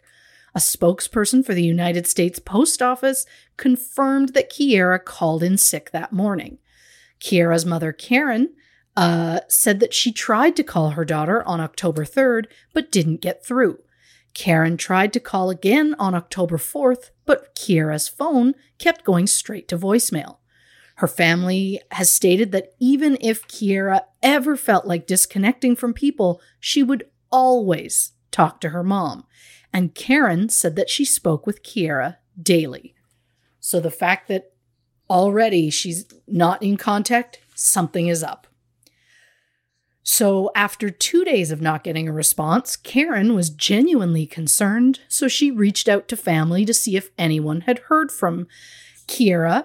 Uh, her sister Kimberly said she got a ride from Kierra Monday, October 1st, but had not seen her since. Kierra also hadn't posted on social media in days, which was completely out of character for her. So, after not getting a response and no one having much information, Karen goes to Kierra's apartment. And when she didn't get an answer there, she goes straight to the police station to report her daughter missing. The police conducted a welfare check and found Kierra's car parked outside of her apartment near 81st Street and Vernon Avenue in the south side of Chicago, Illinois. Street cred side note I have seen some articles report Kierra's address as 82nd Street, not 81st. I've also seen records that claim she was on 61st Street, which is near a post office, but I'm going forward with her address as 81st Street, as that is the address stated on the missing posters. I just don't want the people to think I gave false information. I have a rep to protect. You had a rep to protect, and we all know you're doing it. You're doing it great, and we all love you for it. This album is writing. I can't wait. I, I would like us the next time we're together to drunkenly make that album. A hundred percent. And then I feel like in every song, in every song, we'll sample. "Dun-dun-dun, dun-dun-dun, dun-dun-dun, That's just the way it is. Every song will eventually have that in Yeah. there somewhere. And I'm sorry if I try to force us to use a triangle in any way. Because I think it's a I think it's an instrument I could handle. You would kill it. Okay. Are you gonna not talk about the fact that you played uh, saxophone extremely well? Oh, I I would not say extremely well. Okay. I'm no Kenny G. uh, oh no. Uh, but oh, and that's the joke of my life. You get it was grade five. It was you can finally go into band, and I was like, here we go, here we go. I want to play saxophone more than anything. Um, and then for some reason they went, oh, for a first timer, no, we won't allow that. The only way you can go into saxophone is you have to graduate from flute or clarinet. And I went, what? And so I ended up having to play flute for a year, which I hated. Um, and then I went into saxophone. And then I ended up in like a jazz band where the um, I was just going to call him the leader because I couldn't think of what he's called. He uh, talked me into playing the largest saxophone known to man, so large that he had to carry it to and from uh, performances for me because I couldn't lift it. So That's just the way it is. But I will also say, shout out to Clint because he was super hot. nice. and I can I can say that now as um as an adult because it's not creepy because I was 13 at the time. Sure. But now it's like, well, I should look him up. As a woman. See, as a woman. Yeah, as a Blanche. Oh, so. So police find Kierra's car parked outside of her apartment. Inside the car, they find Kierra's phone, her purse, prenatal vitamins, and a packed lunch. And while her purse was in the car, it seems as though her wallet, including driver's license, credit cards, were missing. Some reports claim the keys were missing, some claim they were found in her apartment. I could not verify which. Uh, the family wanted to check Kierra's cell phone in the hopes of finding out if she placed the sick call herself or not. However, they didn't have the password to the phone. Karen spoke with the person who answered the call, and they are adamant that they spoke with Kierra. But to that I say, how can they be 100% sure? Because I think our voices are similar enough that if I needed to make a call for you, I might be able to pull it off. I feel like I did make a call for you at some point. Didn't we? It's I feel like there was some I think there Oh, was at some right. point there was something that happened, and I was like, "This is Christy Oxborough." Like, I think we had to do it. It's I can't remember. Everything's a blur from the past fifty episodes. But yes, to your point, yes, it, that doesn't prove anything. That's speculation. And and look, I look at things now. Here's here's something. Over the past fifty episodes, Yep. um, you start to look at things differently, and I will say that's speculation in a court of law that will not Yeah. hold up. No, one it's- one lawyer could say like, "But did you talk to her every day?" Yes, I did. So you you you know it was her? Yes, I did. And then the other uh, lawyer would say, "Objection, speculation." Like it's just like because you don't know. And you also, I will also say, and I know I'm getting ahead of myself because I don't know anything about this case, but also we don't know if she was under duress. If it was her, we don't know that she was wasn't being forced to make that phone call, Mhm. right? So even if it was her, Yeah. that still doesn't prove in my opinion doesn't prove anything because she could have had somebody forcing her to make her that make that phone call It's true. And I will say this um, it's been now three years. So if I, I know maybe it's just TV, but shows tend to lead me to believe that even if you don't have the password, like you can eventually use something to get into a phone. So I need to believe that police have done that. But if they have, they've never said anything about it. So they've never verified that yes, her phone proved they viewed her phone logs to to say whether or not specifically it was her. Again, these are the kinds of things that get brought up time and time again in so many other cases and this one just so few things have been made public. Uh, so Chicago police do their welfare check on Thursday, October 4th, and they don't see any sign of Kierra. And yet somehow a missing persons alert didn't go out till Monday, October the 8th.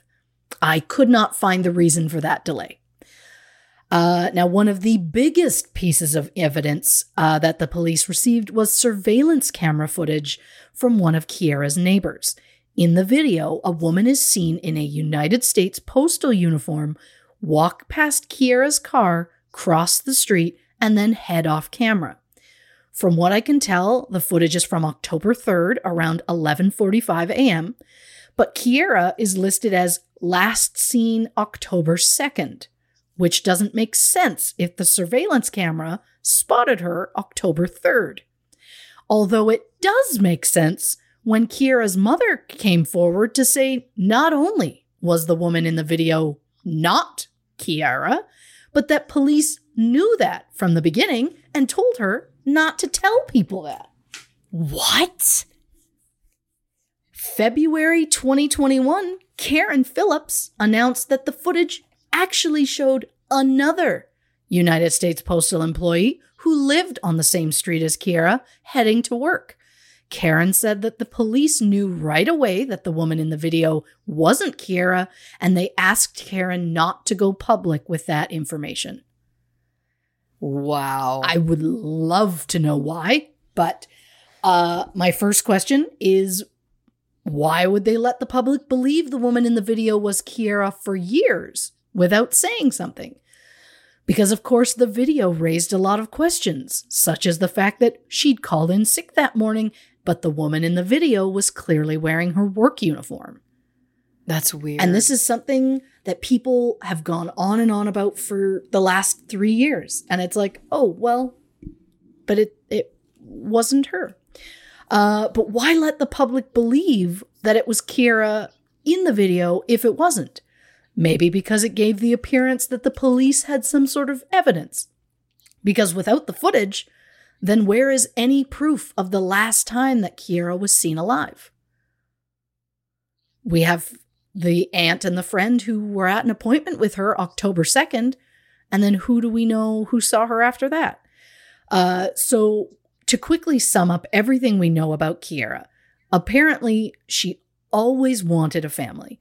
So she her plan was to get steady employment before getting pregnant. In 2018, not only was she working as a letter carrier, but she was also working part-time as a Lyft driver uh, which probably explains why she also bought a new car that same year.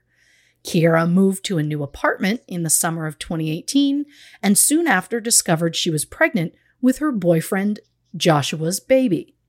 According to Karen, Kierra said that her boyfriend Joshua was coming over on the evening of October 2nd, and then Kierra called in sick to work the next morning.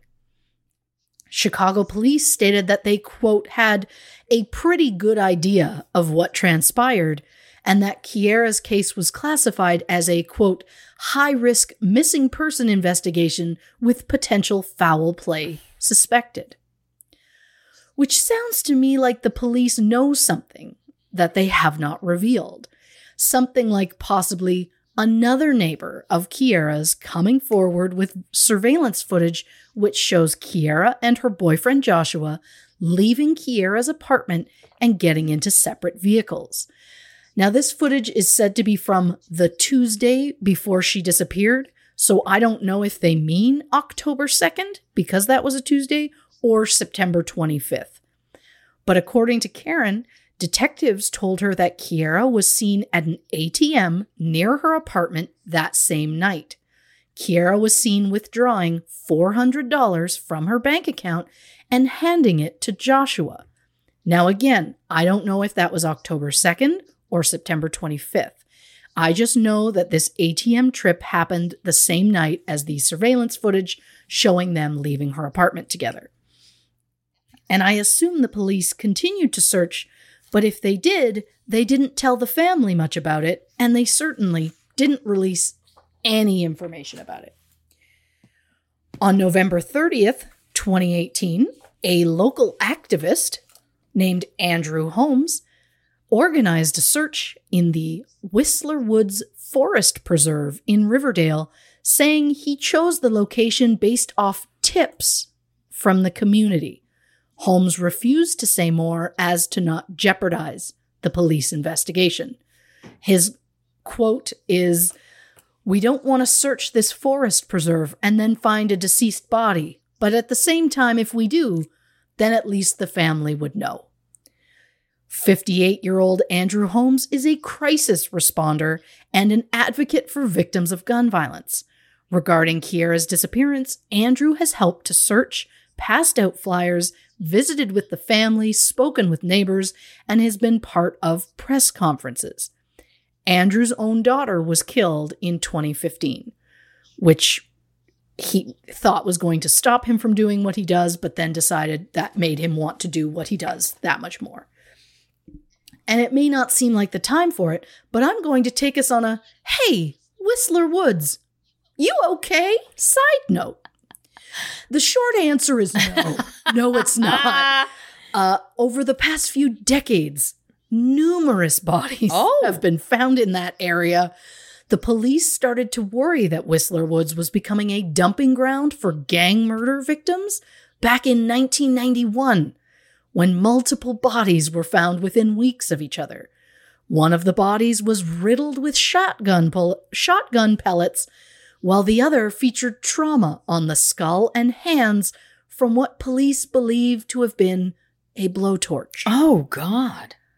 I was uh, also, uh, there were also bodies found in 2012 and 2020, and it just kind of keeps happening. Uh, while Kierra's family knew about the search organized by Andrew Holmes, they did not personally participate. Chicago police were called to the scene after the searchers found multiple bones. Now, the truly chilling part to me is that I could not find a follow up to that Oh. anywhere. I want to assume it means the bones were tested and found to be non human, but how is there not a follow up? There was like news reports on the police were brought in, bones were found, we're trying to find out if they're human or not. And then that same news never came back with like a, oh yeah, by the way, remember we mentioned bones? It was nothing. Like, or like they never came up with anything, which is terrifying to me.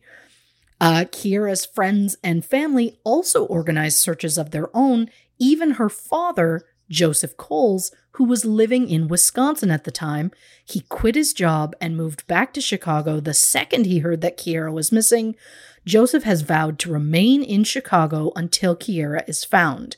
He hands out flyers, gives interviews to radio and TV stations, anything he can do to keep Kierra's name in the public's mind. And it is a tough job to keep her case in the public eye, especially when disappearances are all too common. In 2012, there were 661,000 missing persons cases reported in the United States. More than 659,000 of those were resolved within a year. And while the cases are an unsettling number, they have declined over the years. In 2019, there were only 609,000 missing persons cases, and 2020 there was around 543,000, which is still a lot, but again, it's slowly going down uh, based on essentially it's so much easier to cell phones have made life easier about tracking people and seeing things and cameras and all of that, especially compared to, you know, the olden days when we were children.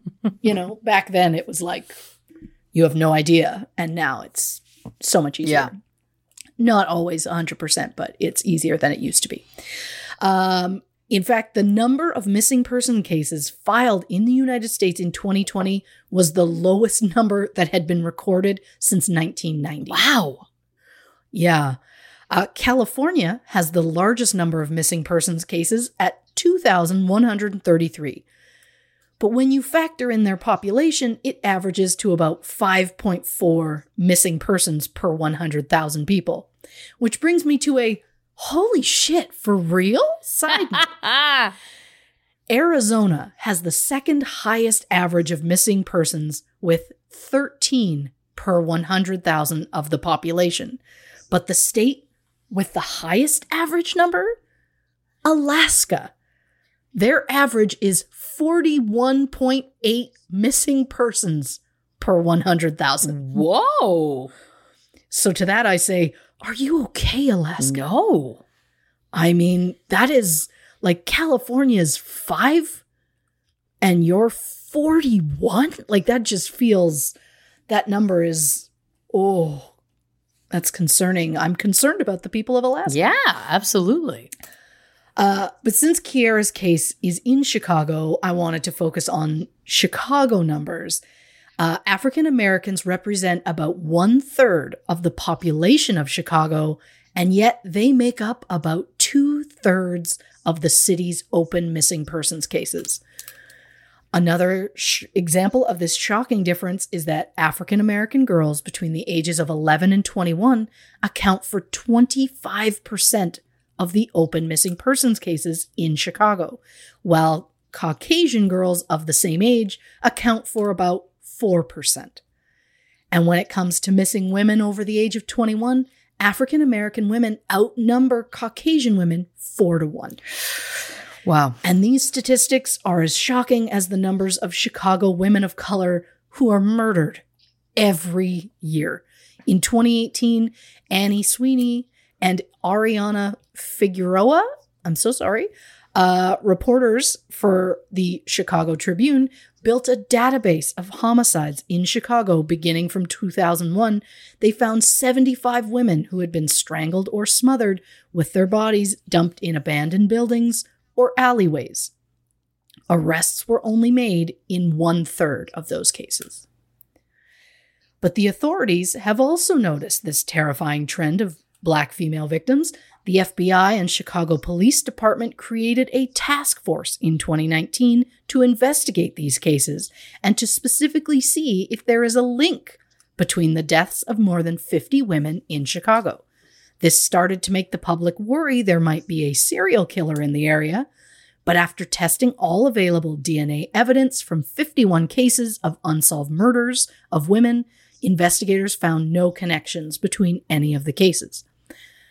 Uh, so the public's starting to get concerned, but it turns out there's no connection. There's just an insane amount of, you know, murderers, uh, which doesn't make you feel any No. better. But Bill HB 3932 was introduced on October 25th, 2019, calling for the formation of a legislative task force to look into the matter of missing and murdered Chicago women. The hope was the task force would examine and report on the systemic causes behind violence that Chicago women and girls experience.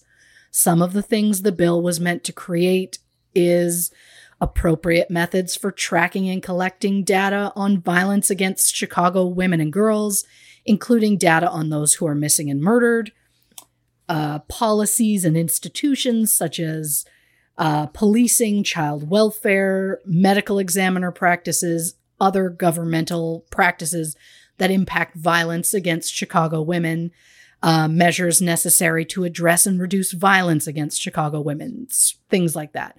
As of December 31st, 2020, the bill was listed as dead or failed. So they tried, but it just didn't work Yeah. out. But September 1st, 2020, so, or sorry, September 1st, 2021, very up to date. Yes. Uh, the Cook County Sheriff's Department announced the Missing Persons Project with the hopes of getting new information in nearly 170 missing persons cases dating back to 1930. The project's main focus is, mi- is missing persons cases that have gone unresolved for an extended period of time, and they're going to start with their focus specifically on missing women. And while Kierra Cole's case is included in that list, there is also the case of 56 year old Viola Martin, who was last seen after a family gathering at Christmas in 2009. Uh, Viola was Viola, sorry, uh, was said to be heading to her daughter's house, but she never arrived. Her family reported her missing December 29th, 2009. The next day, the police found her car parked illegally and abandoned.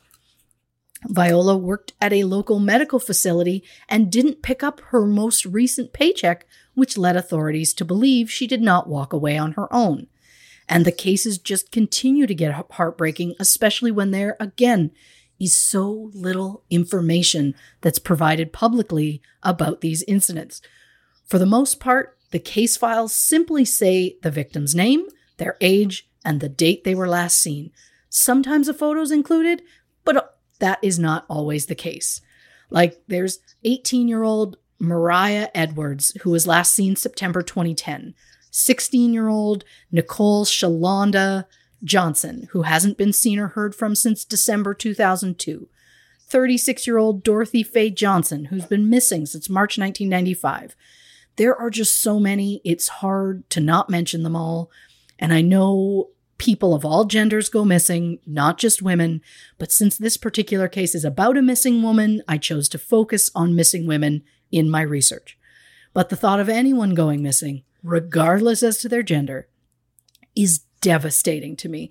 The idea of never knowing what happened to a loved one feels so incredibly unfair uh, to their family that I just can't even begin to imagine.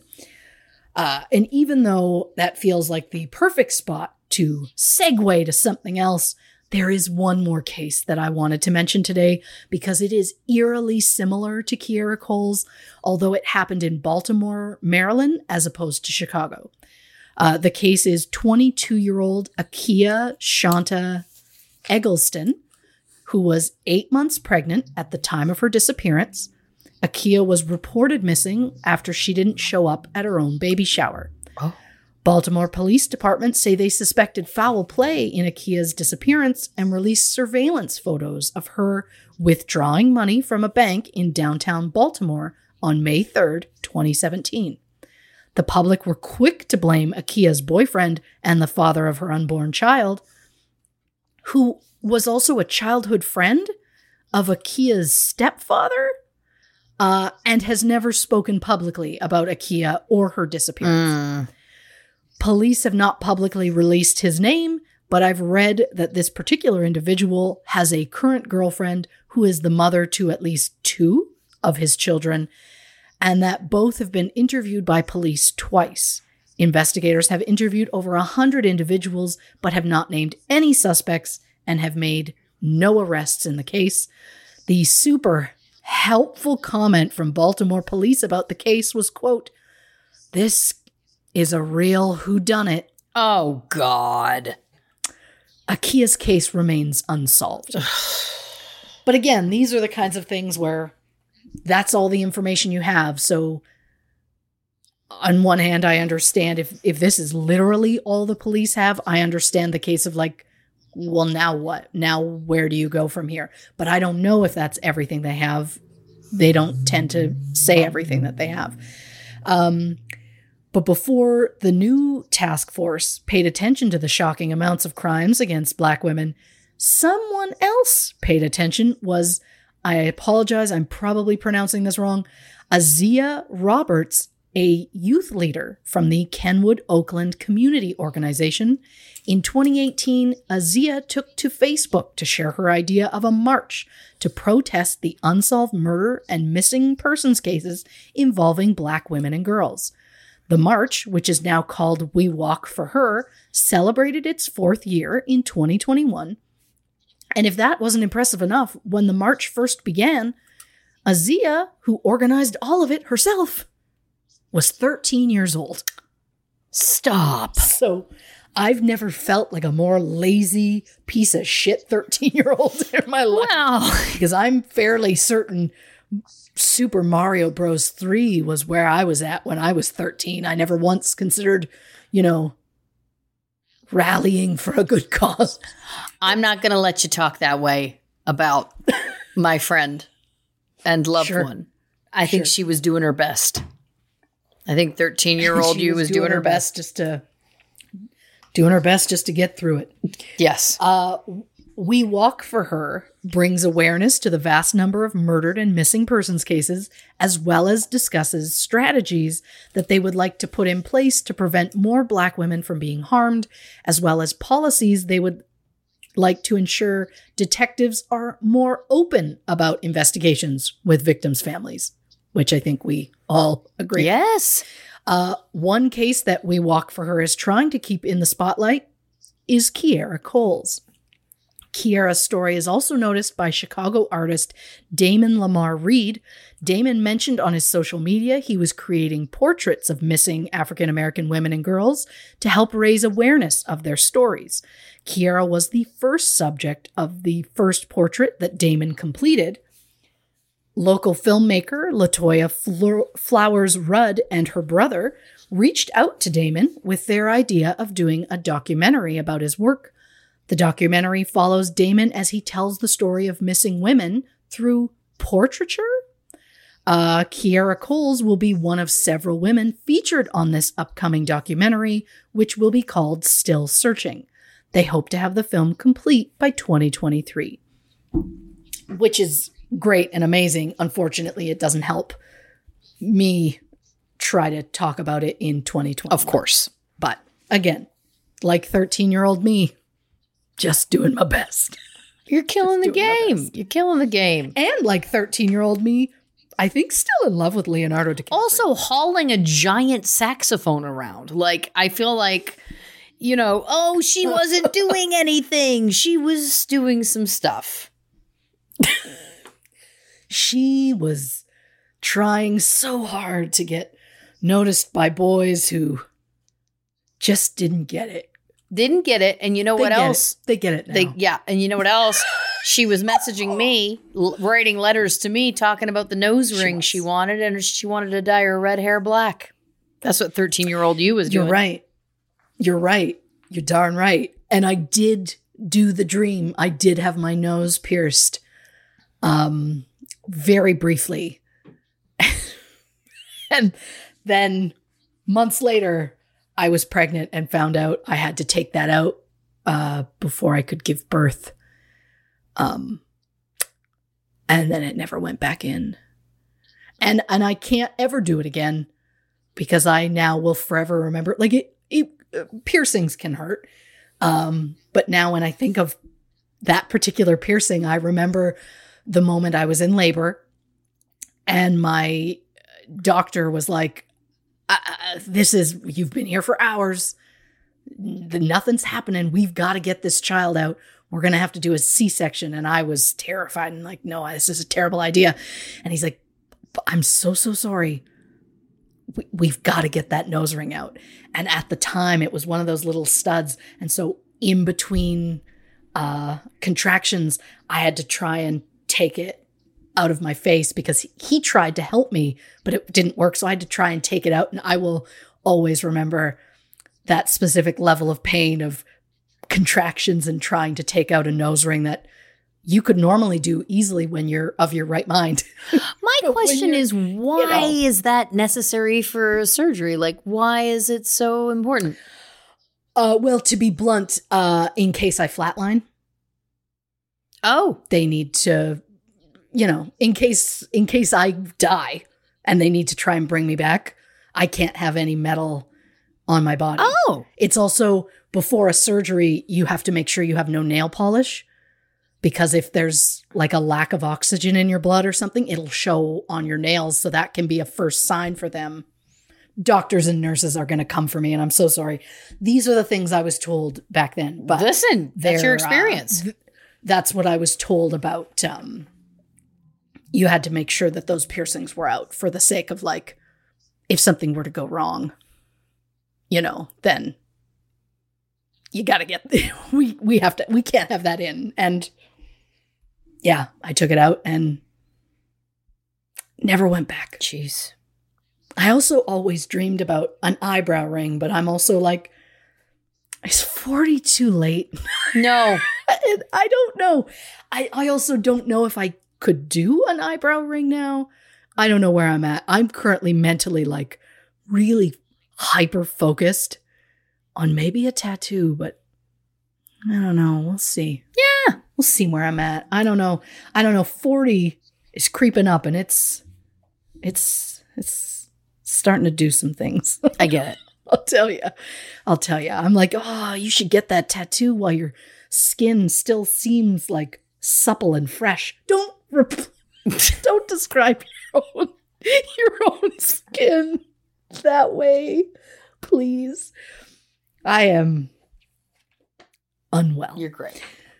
So, uh, regarding Kierra Cole's case, I'm gonna butcher this person's name because I uh, it's got so many letters in it.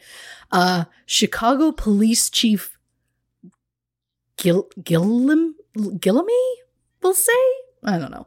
Uh, said that they had quote a minimum of two or three people of interest who were last seen with Kierra before she disappeared, and that quote we've narrowed down our group here to a personal associate of hers, a friend who was one of the last people to see her. So that brings us to the question of what theories are out there of what happened to Kierra Coles. Yeah. One theory, which was even speculated initially by one of Kierra's sisters, is that Kierra vanished on her own. Her sister said, quote, maybe something did happen where she was overcome with a lot. You know, when you're pregnant, you're emotional. I want to just say that she went somewhere and didn't tell anybody and that she'll just come home. And I think it's, there's obviously the deep rooted, she just wants to believe she went somewhere because that means she's safe and that she'll come home at some Of point. Of course. Um, her family initially questioned if Kierra was simply overwhelmed by the changes in her life. She had just moved to an apartment. She just found out she was pregnant. Um, either one of those is a lot on its own, but for both to happen at the same time, it could take a toll on someone mentally. And is it possible that Kierra left of her own volition? Of course. Again, in the grand scheme of life, anything is possible. Although I don't believe it's likely. Uh, for one thing, Kierra's family said that she worked so hard to get where she was, and her goal had always been to have a family. So, why, once she was finally getting to where she wanted to be, would she just abandon it all? Also, her mother, Karen, said Kierra was so happy about the pregnancy, so why would she leave her prenatal vitamins behind? And better yet, why would she leave behind her inhaler when she suffered from serious asthma? Mm. And at that time of year, the weather's turning, which is not going to help. There were k- comments about Kierra's wallet missing, but I have not heard whether or not any of her bank or credit cards have been used since her disappearance. I assume the police have checked this, but never said anything about it. I'm also making a lot of assumptions on things that they've done. I know that they're a good police. I will say that. So I just assume that they have checked this, but they're not telling people about Right. it. And if all that wasn't reason enough for me to believe that Kierra would never walk away on her own, I don't believe people just up and change their habits overnight. Karen said she spoke with Kierra daily and that she was obsessed with social media, especially Snapchat. To up and suddenly stop calling your mother and stop going on your accounts feels wildly unlikely. And I get it. I I I go through Instagram reels. I will wake up and next thing I know it's been an hour and a half.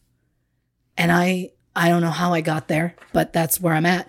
And so I I know she Kierra was more like she loved taking pictures. Um and so I get I'm just saying I get the world of like you love social media and you kind of can't stop. I just don't think one day it would suddenly be like, I'm just not going to bother. Yeah. And yes, somebody can come for me and be like, you know what? Maybe she made new accounts and she's using accounts we don't know about. And I say, okay, but that also, I mean, again, in the grand scheme of things where everything is possible, sure. But it just seems. But why not reach back out to her family, to her mother that she was so close with? Like, it would require a very large conspiracy to justify that. A hundred percent. Uh, another theory is that someone else was responsible for Kierra's disappearance, but who? There are a few possibilities. Some believe uh, that Dan Perkins, the boyfriend of Kierra's mother, Karen, was involved in Kierra's disappearance. Karen, of course, denies that Dan could possibly be involved, and so far I have not found anything that even makes me suspicious of him. Um, I couldn't even seem to find where that theory specifically started, so I'm not 100%. I don't know if people were just like grasping at straws or not. Uh, it should be noted that Dan has not been questioned by police and has not been named a suspect either. Uh, another possibility is a stranger was involved in Kierra's disappearance. Maybe she was just in the wrong place at the wrong time. Maybe someone had been watching her. The world can be terrifying at best, and if nothing else, this job has taught me trust no, No one. one. So it's more than possible that the suspect didn't know Kierra personally.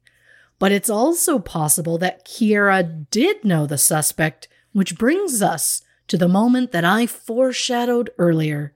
The moment in time, dear listeners, that we need to talk about Kierra's long term boyfriend, Joshua B. Simmons. I would like to note I refuse to call him Josh because that feels too informal and I don't trust this bitch at all. Not much is known about Joshua, except that he was born in December 1988. We also know he had been in a relationship with Kierra for at least five years, and he was the father of her unborn baby. In 2014, Joshua started to work for the United States Postal Service, but it was said he was possibly on medical leave at the time of Kierra's disappearance. I could not confirm whether that was true, but what I can confirm is the USPS currently lists Joshua as a former employee. Oh. So I know he does not currently work there.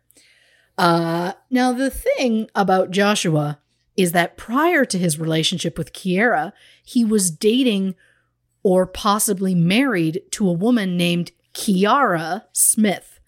And I know that's going to get really confusing. So I'm just going to refer to this woman as Smith Yeah. before we get too uh, confused by it. So, some have said that Joshua and Smith were married, but I could not find a marriage license for them anywhere. That, of course, doesn't mean they weren't married, but I think they were possibly just dating. Now, Joshua and Smith had a daughter together, and they raised a second daughter together that Joshua had with a third woman. Allegedly, this other woman gave Joshua full custody and just bailed on the kid, so Smith stepped up to help raise her. Whether this is true or not, I don't know. The name of that mother uh, is unknown.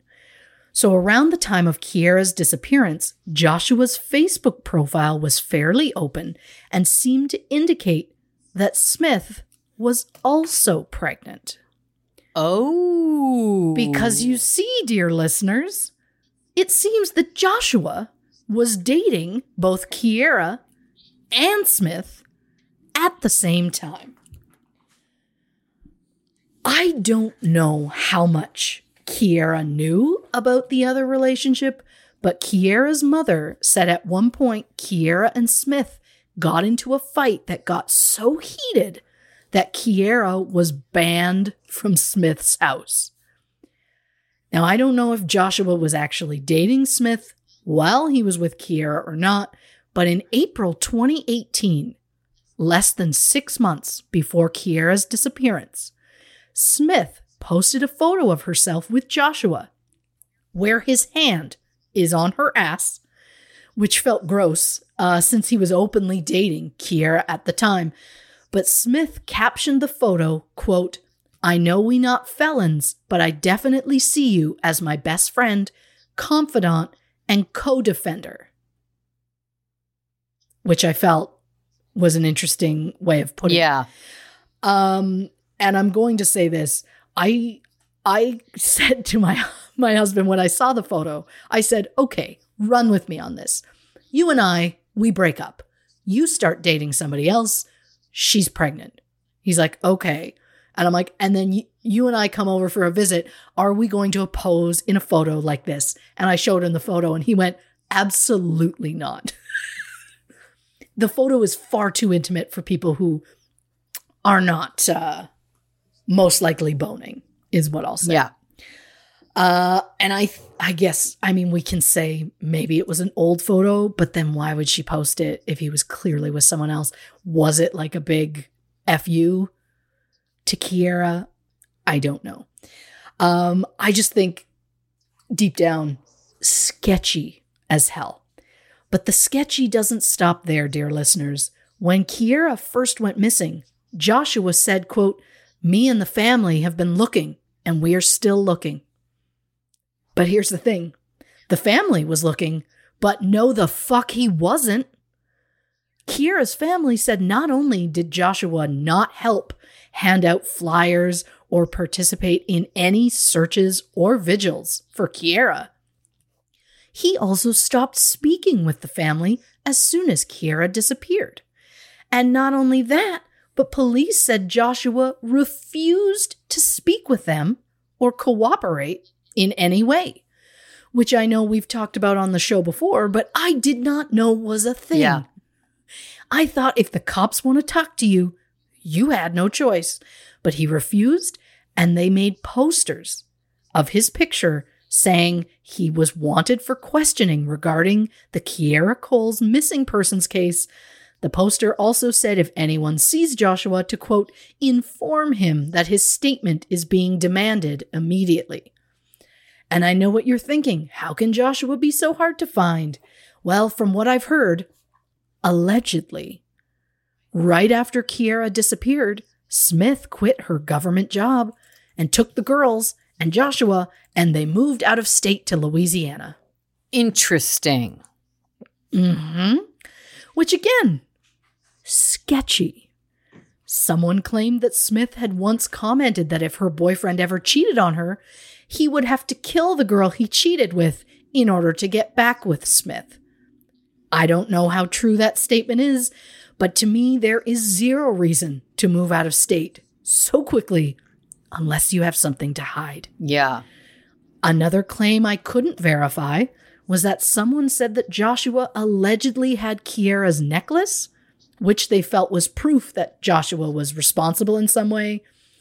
And I don't know if he is or not, but I know that something feels off about him in this situation if the person I'm dating and going to have a child with goes missing.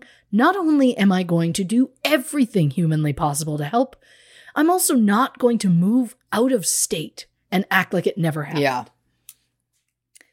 But one thing I found that I'm very curious about, I found an email address um, that is a that allegedly belongs to Kierra, and it's listed as K. Cole Simmons.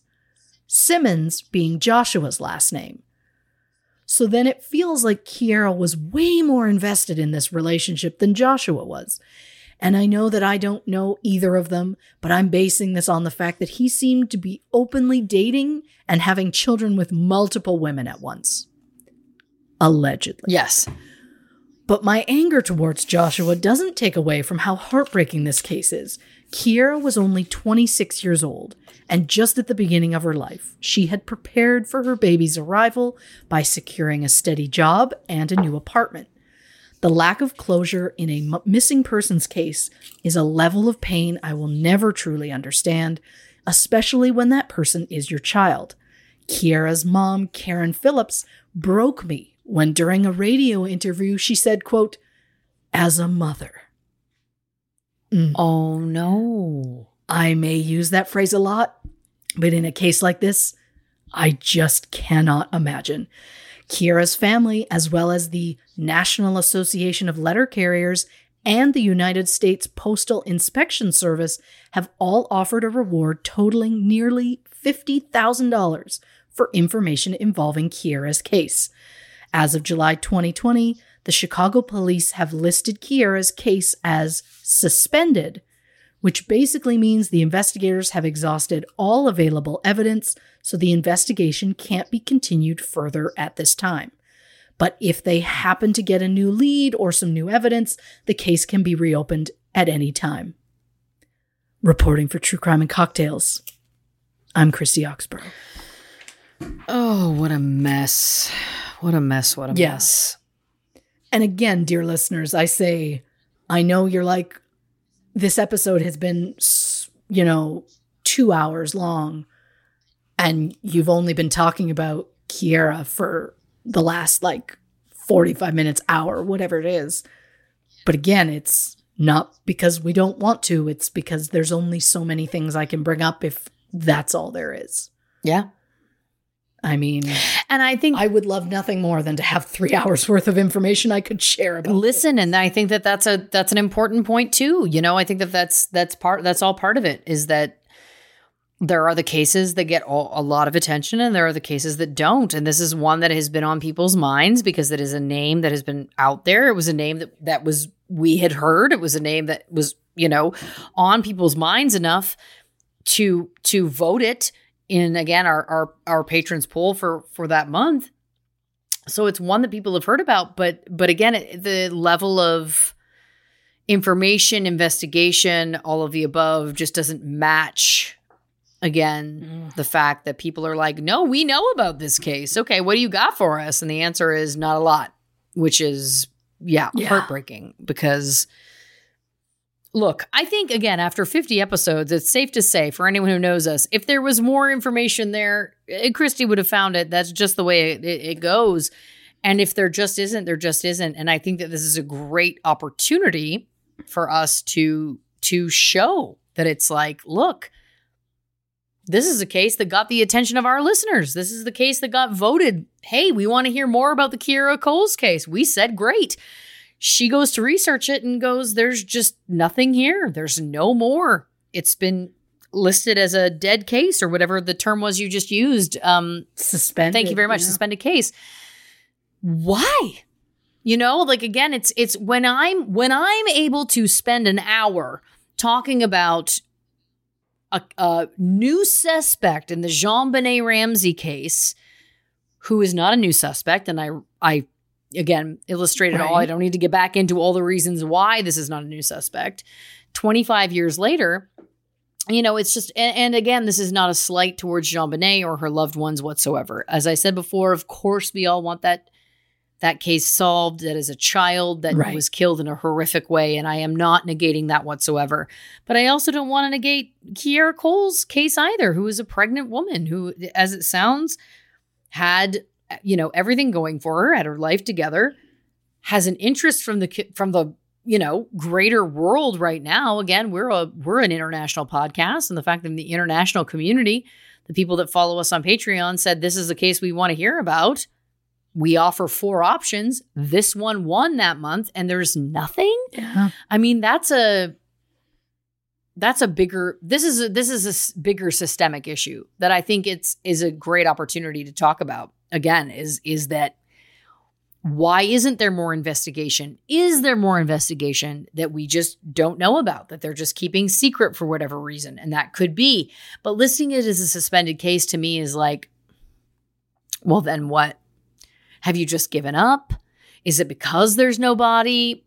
Not to quote, but to quote, no body, no crime, T Swift you know, right. jokes aside, but it's like, is it one of those things out of sight, out of mind, where it's like until there's a body, we just can't deal with it? Is that the mindset? I don't know. Again, I'm I'm throwing shit at the wall right now to see what sticks because it's it's to your point, she was so young and and had her life mm. ahead of her, and again was somebody who's who had everything in place. To me, the prenatals in the car like guts me alive because that's that's mm someone that has her shit together.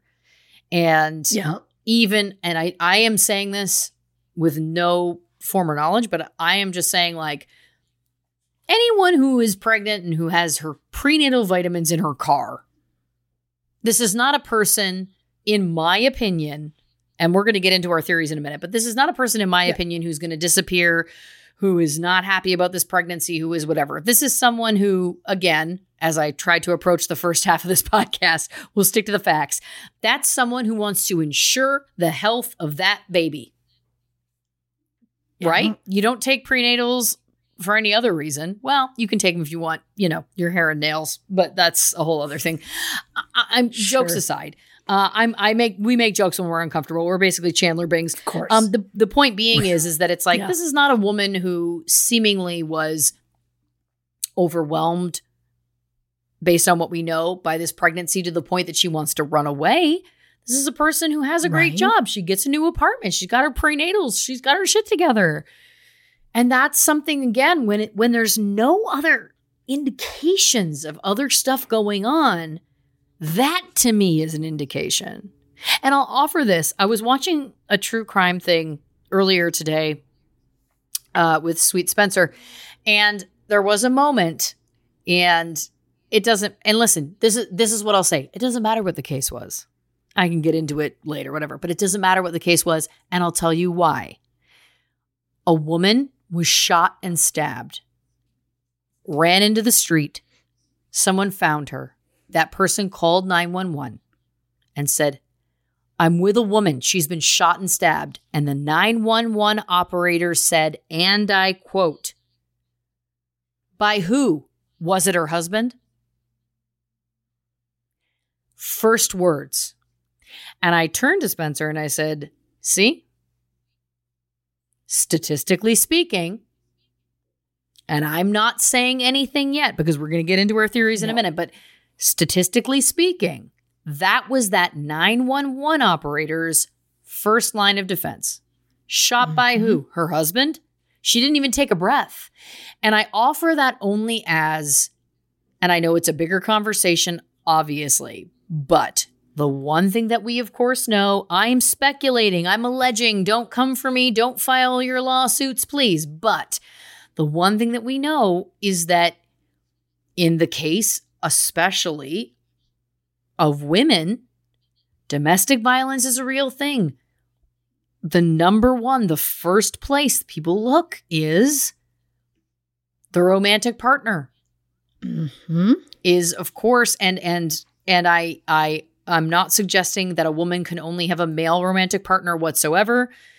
The case in, in question I was speaking about was a different was in the past. It was also in the South of America, etc.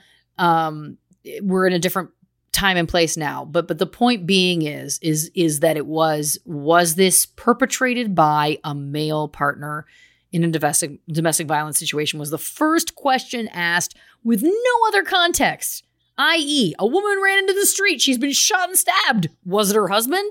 That to me was such a microcosm of so much of what we hear in the true crime world. Um, which is tough to hear too, because I think that in some ways it's easier to think there's a boogeyman, there's somebody who's out there. And believe me, the boogeyman sure. exists. No one knows that more than me. I'm a serial killer buff. The boogeyman exists, of course.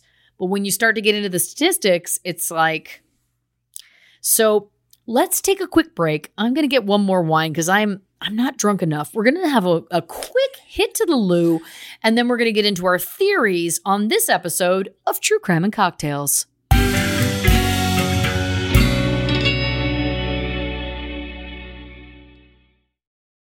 Delve into the shadows of the mind with Sleeping Dogs, a gripping murder mystery starring Academy Award winner Russell Crowe. Now available on digital. Crowe portrays an ex homicide detective unraveling a brutal murder he can't recall. Uncovering secrets from his past, he learns a chilling truth. It's best to let sleeping dogs lie. Visit sleepingdogsmovie.com slash Wondery to watch Sleeping Dogs, now on digital. That's sleepingdogsmovie.com slash Wondery.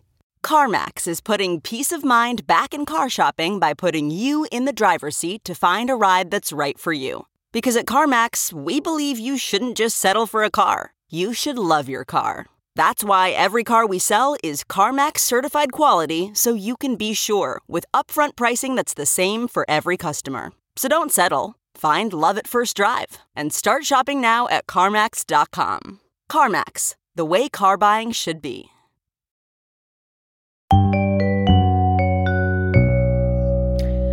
Welcome back to this episode of True Crime and Cocktails. Of course, we're talking about Kierra Coles. Now, what of course we were discussing before the break was the true unfortunate lack of information about this this case, um, which feels like it's related to potentially a lack of investigation. That's a speculation. We're trying not to get sued on this show, but um, look, if we're going to get into our theories, here's where I'm going to come from straight up because I didn't know anything about this case coming in. and like I was alluding to before the break, Yeah. oftentimes in true crime, as we know, the first place investigators are going to look is the closest person to the victim, right? And in many cases, that's a romantic partner.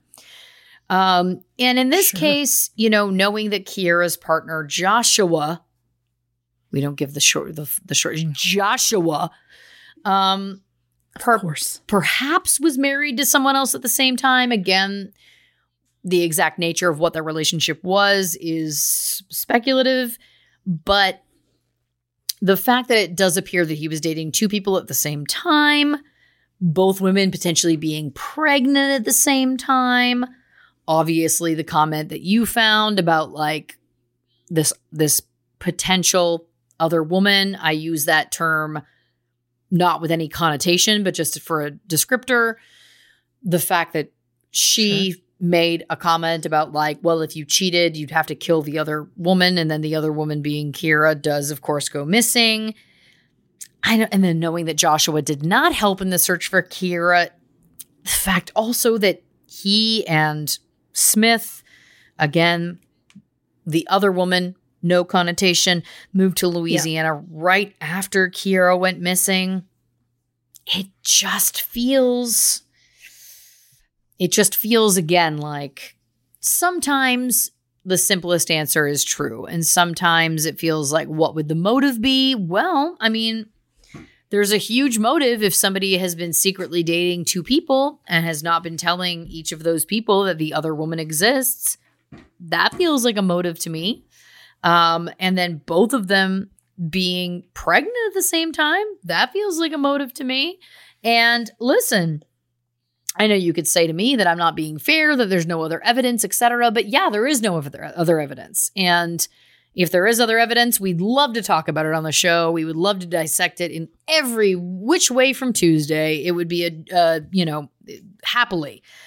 But there isn't. We're going by what we have, what we know, and based on what we have and what we know, it's to me, it's like it just feels like if again I was to speculate where I would look as a detective, it would probably be, be there. That's where I'm at. What do you think? Mm-hmm. Oh well, I I've written something down, and I'd like to hear says. it. I was I was in my own my own world, and this is what we got. So a packed lunch was found in Kierra's car, which makes me feel like she was going to work and was stopped before she could move the vehicle. I think she was getting ready to go when she saw someone she knew. She got out of the car and then was potentially forced into another vehicle. I think someone else called in sick, claiming to be her, um, to buy themselves more time before people would notice that she was missing.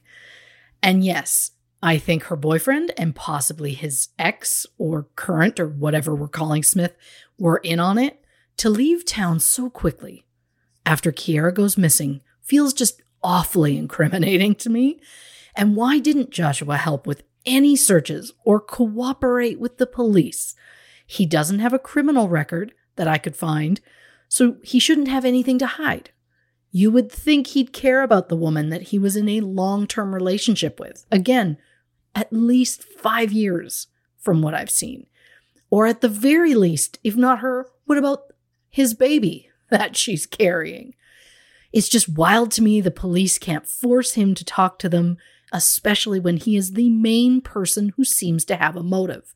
He had kids with his ex, and from the sounds of it, the ex being pregnant, maybe two pregnant women at the same time, caused a complication he did not want to deal with. Or maybe Kierra and Smith got into another fight and there was an accident.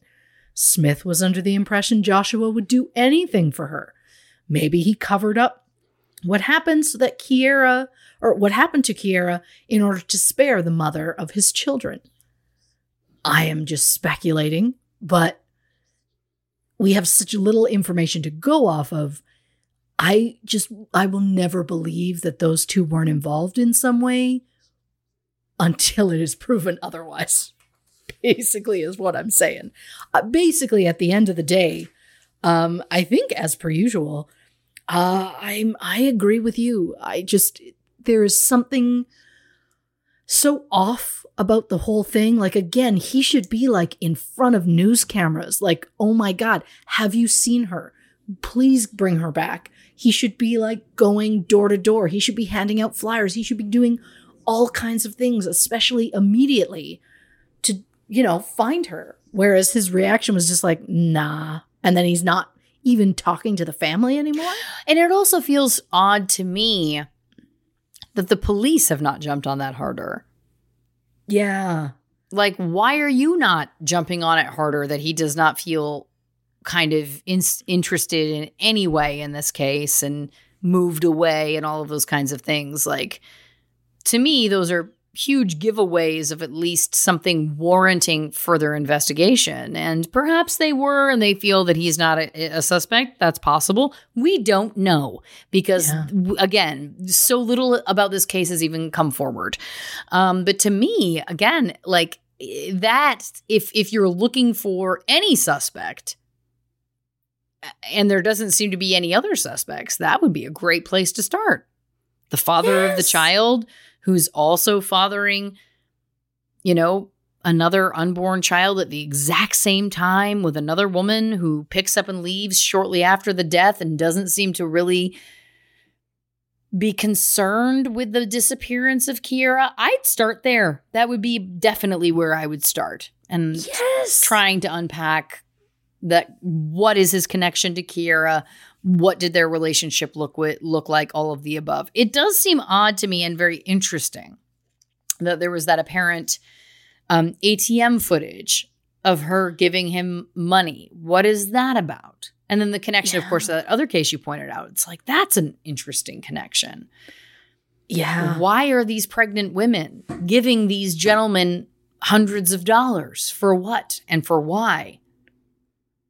You know? Great question especially in the case of Kierra, where we definitely are, are at least under the impression that he was the father. That seems like it was confirmed. Why is mm-hmm. she giving him money when he apparently also has just as good a job as she does? If they're both work- working for the USPS, you yeah. know what I'm saying? Like, why is she having to support him when she's getting a new apartment? She is, you know, preparing for this baby. Like, why is she giving him $400? That feels like a clue to yeah. me. I mean, it, I did hear that he was potentially on medical leave at the time. And if that's true, is it possible that he was like, Can you loan me money? I have rent coming out, or I have something. And she was like, Yeah, because they've been together for multiple years and she seemed to care about him, whether he responds in kind or not has yet to be seen. But yeah, I I don't know. Like I can't it's weird to think I want to know exactly when that footage was found. I I don't know what I would do with it, but I'd like to see it. Yeah. I want to cuz I want to see the mannerism in it. Is she annoyed that she's doing this like I just cuz you can tell so much in body language how it's going and also they went to a nearby ATM in separate vehicles? That's weird too. And then they what just went separate ways after that or but again, was that the day she was last seen? Is that why their police say her la- the last day she was seen was October 2nd because they saw the footage from this ATM on that day? I mean that that makes sense, but I think and I I agree with you. I think that that's all very relevant. Again, to me, regardless of the day, I my question is just what was that money for? So you go to the ATM together in separate cars. She gives you $400 and you part ways? That feels odd to me. That's a that's a pretty Yeah. That's a significant amount a significant enough amount of money to me Yes. that I don't think it's meaningless. No. If he was giving her that money, you could go, oh, okay. He's the father of this unborn child. He's contributing in whatever way. She's got, you know, her apartment situation. Maybe he wants to contribute in whatever way, but like her giving him that money, and I know many could say, Lauren, why are you fixated on that? Maybe she owed him or whatever. I don't know. That to me, like, it just rubs me weird. It just doesn't seem Mhm. like a common thing that would happen I for agree. that dynamic. And I, you know, I, I it's hard for me to speculate further again just because we have such small facts to go on because of course I go, you know, well what's the bigger story there? Like what is what is where is that money going? What is he using that money for? How did he ask for it? And then it's, you know, my brain wants to concoct something mm-hmm. of a lifetime movie, but I won't because that's not helpful and not realistic. But Sure. it's it's again to me the again when you get down to the black and white of it, the bare bones, I personally just think it's odd for a potential father of an unborn child to take the mother of of that same unborn child to an ATM and make that mother give him $400 and then she goes missing within a, either a day or a week of that time. That's a red flag. It just feels unsettling. It feels uh, abnormal.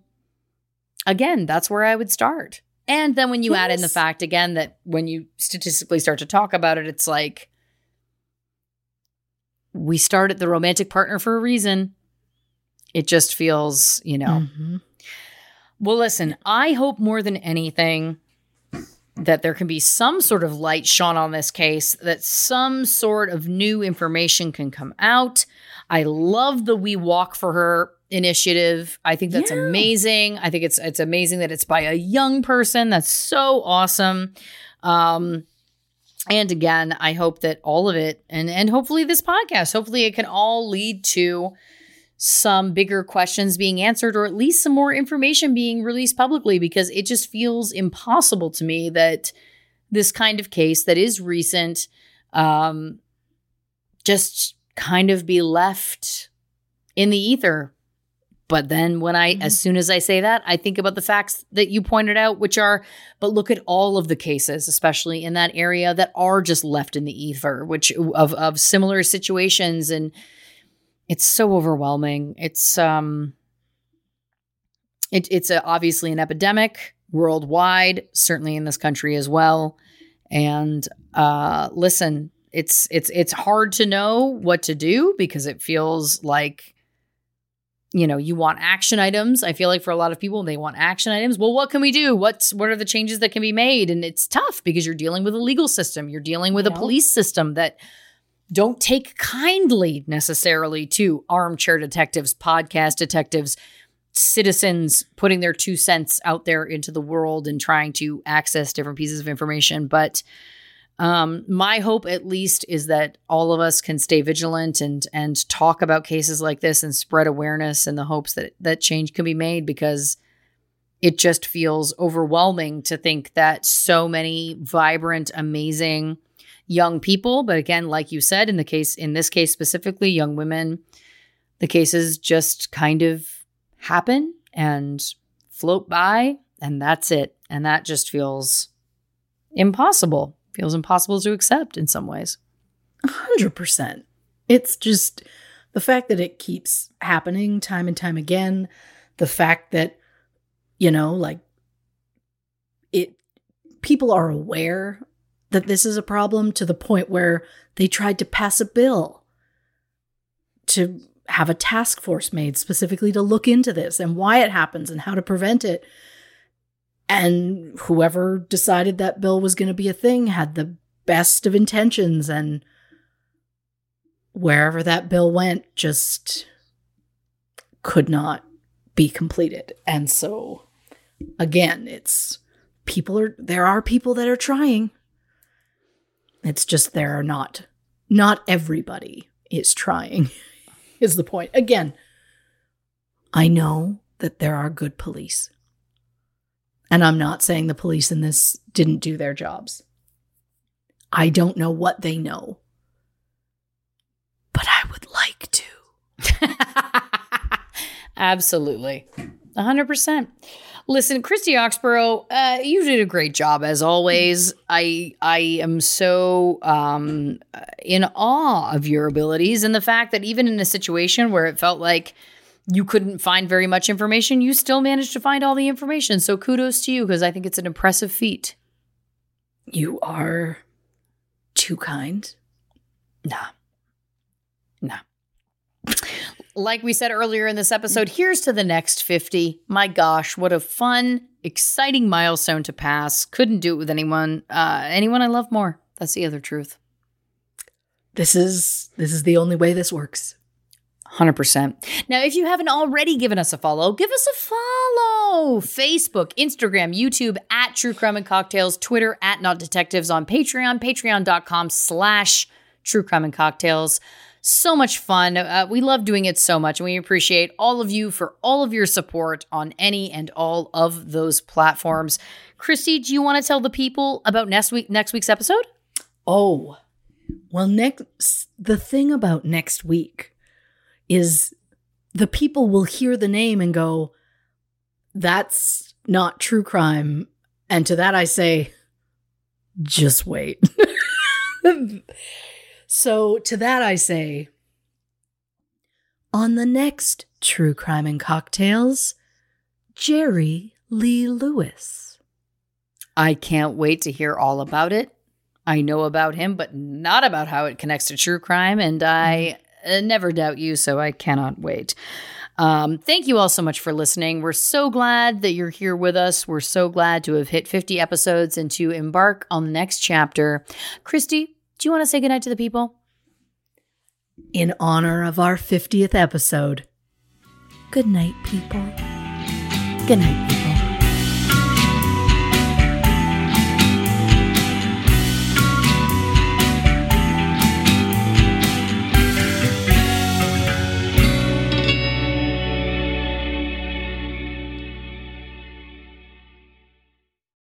Audible is the destination for thrilling audio entertainment. Allow your imagination to be piqued by stories that are brought to life through captivating sound design, eerie soundscapes, and dynamic performances. as an Audible member, you'll be able to keep your heart rate up month after month because you can choose one title a month to keep from the entire catalog, including the latest bestsellers and new releases. If you're in the mood for a shocking psychological thriller, check out None of This Is True by Lisa Jewell. Embrace brand new exclusive thrillers from best-selling authors who are guaranteed to keep you gripped. New members can try Audible free for 30 days. Visit audible.com slash thrill or text thrill to 500 500. That's audible.com slash thrill or text thrill to 500 500.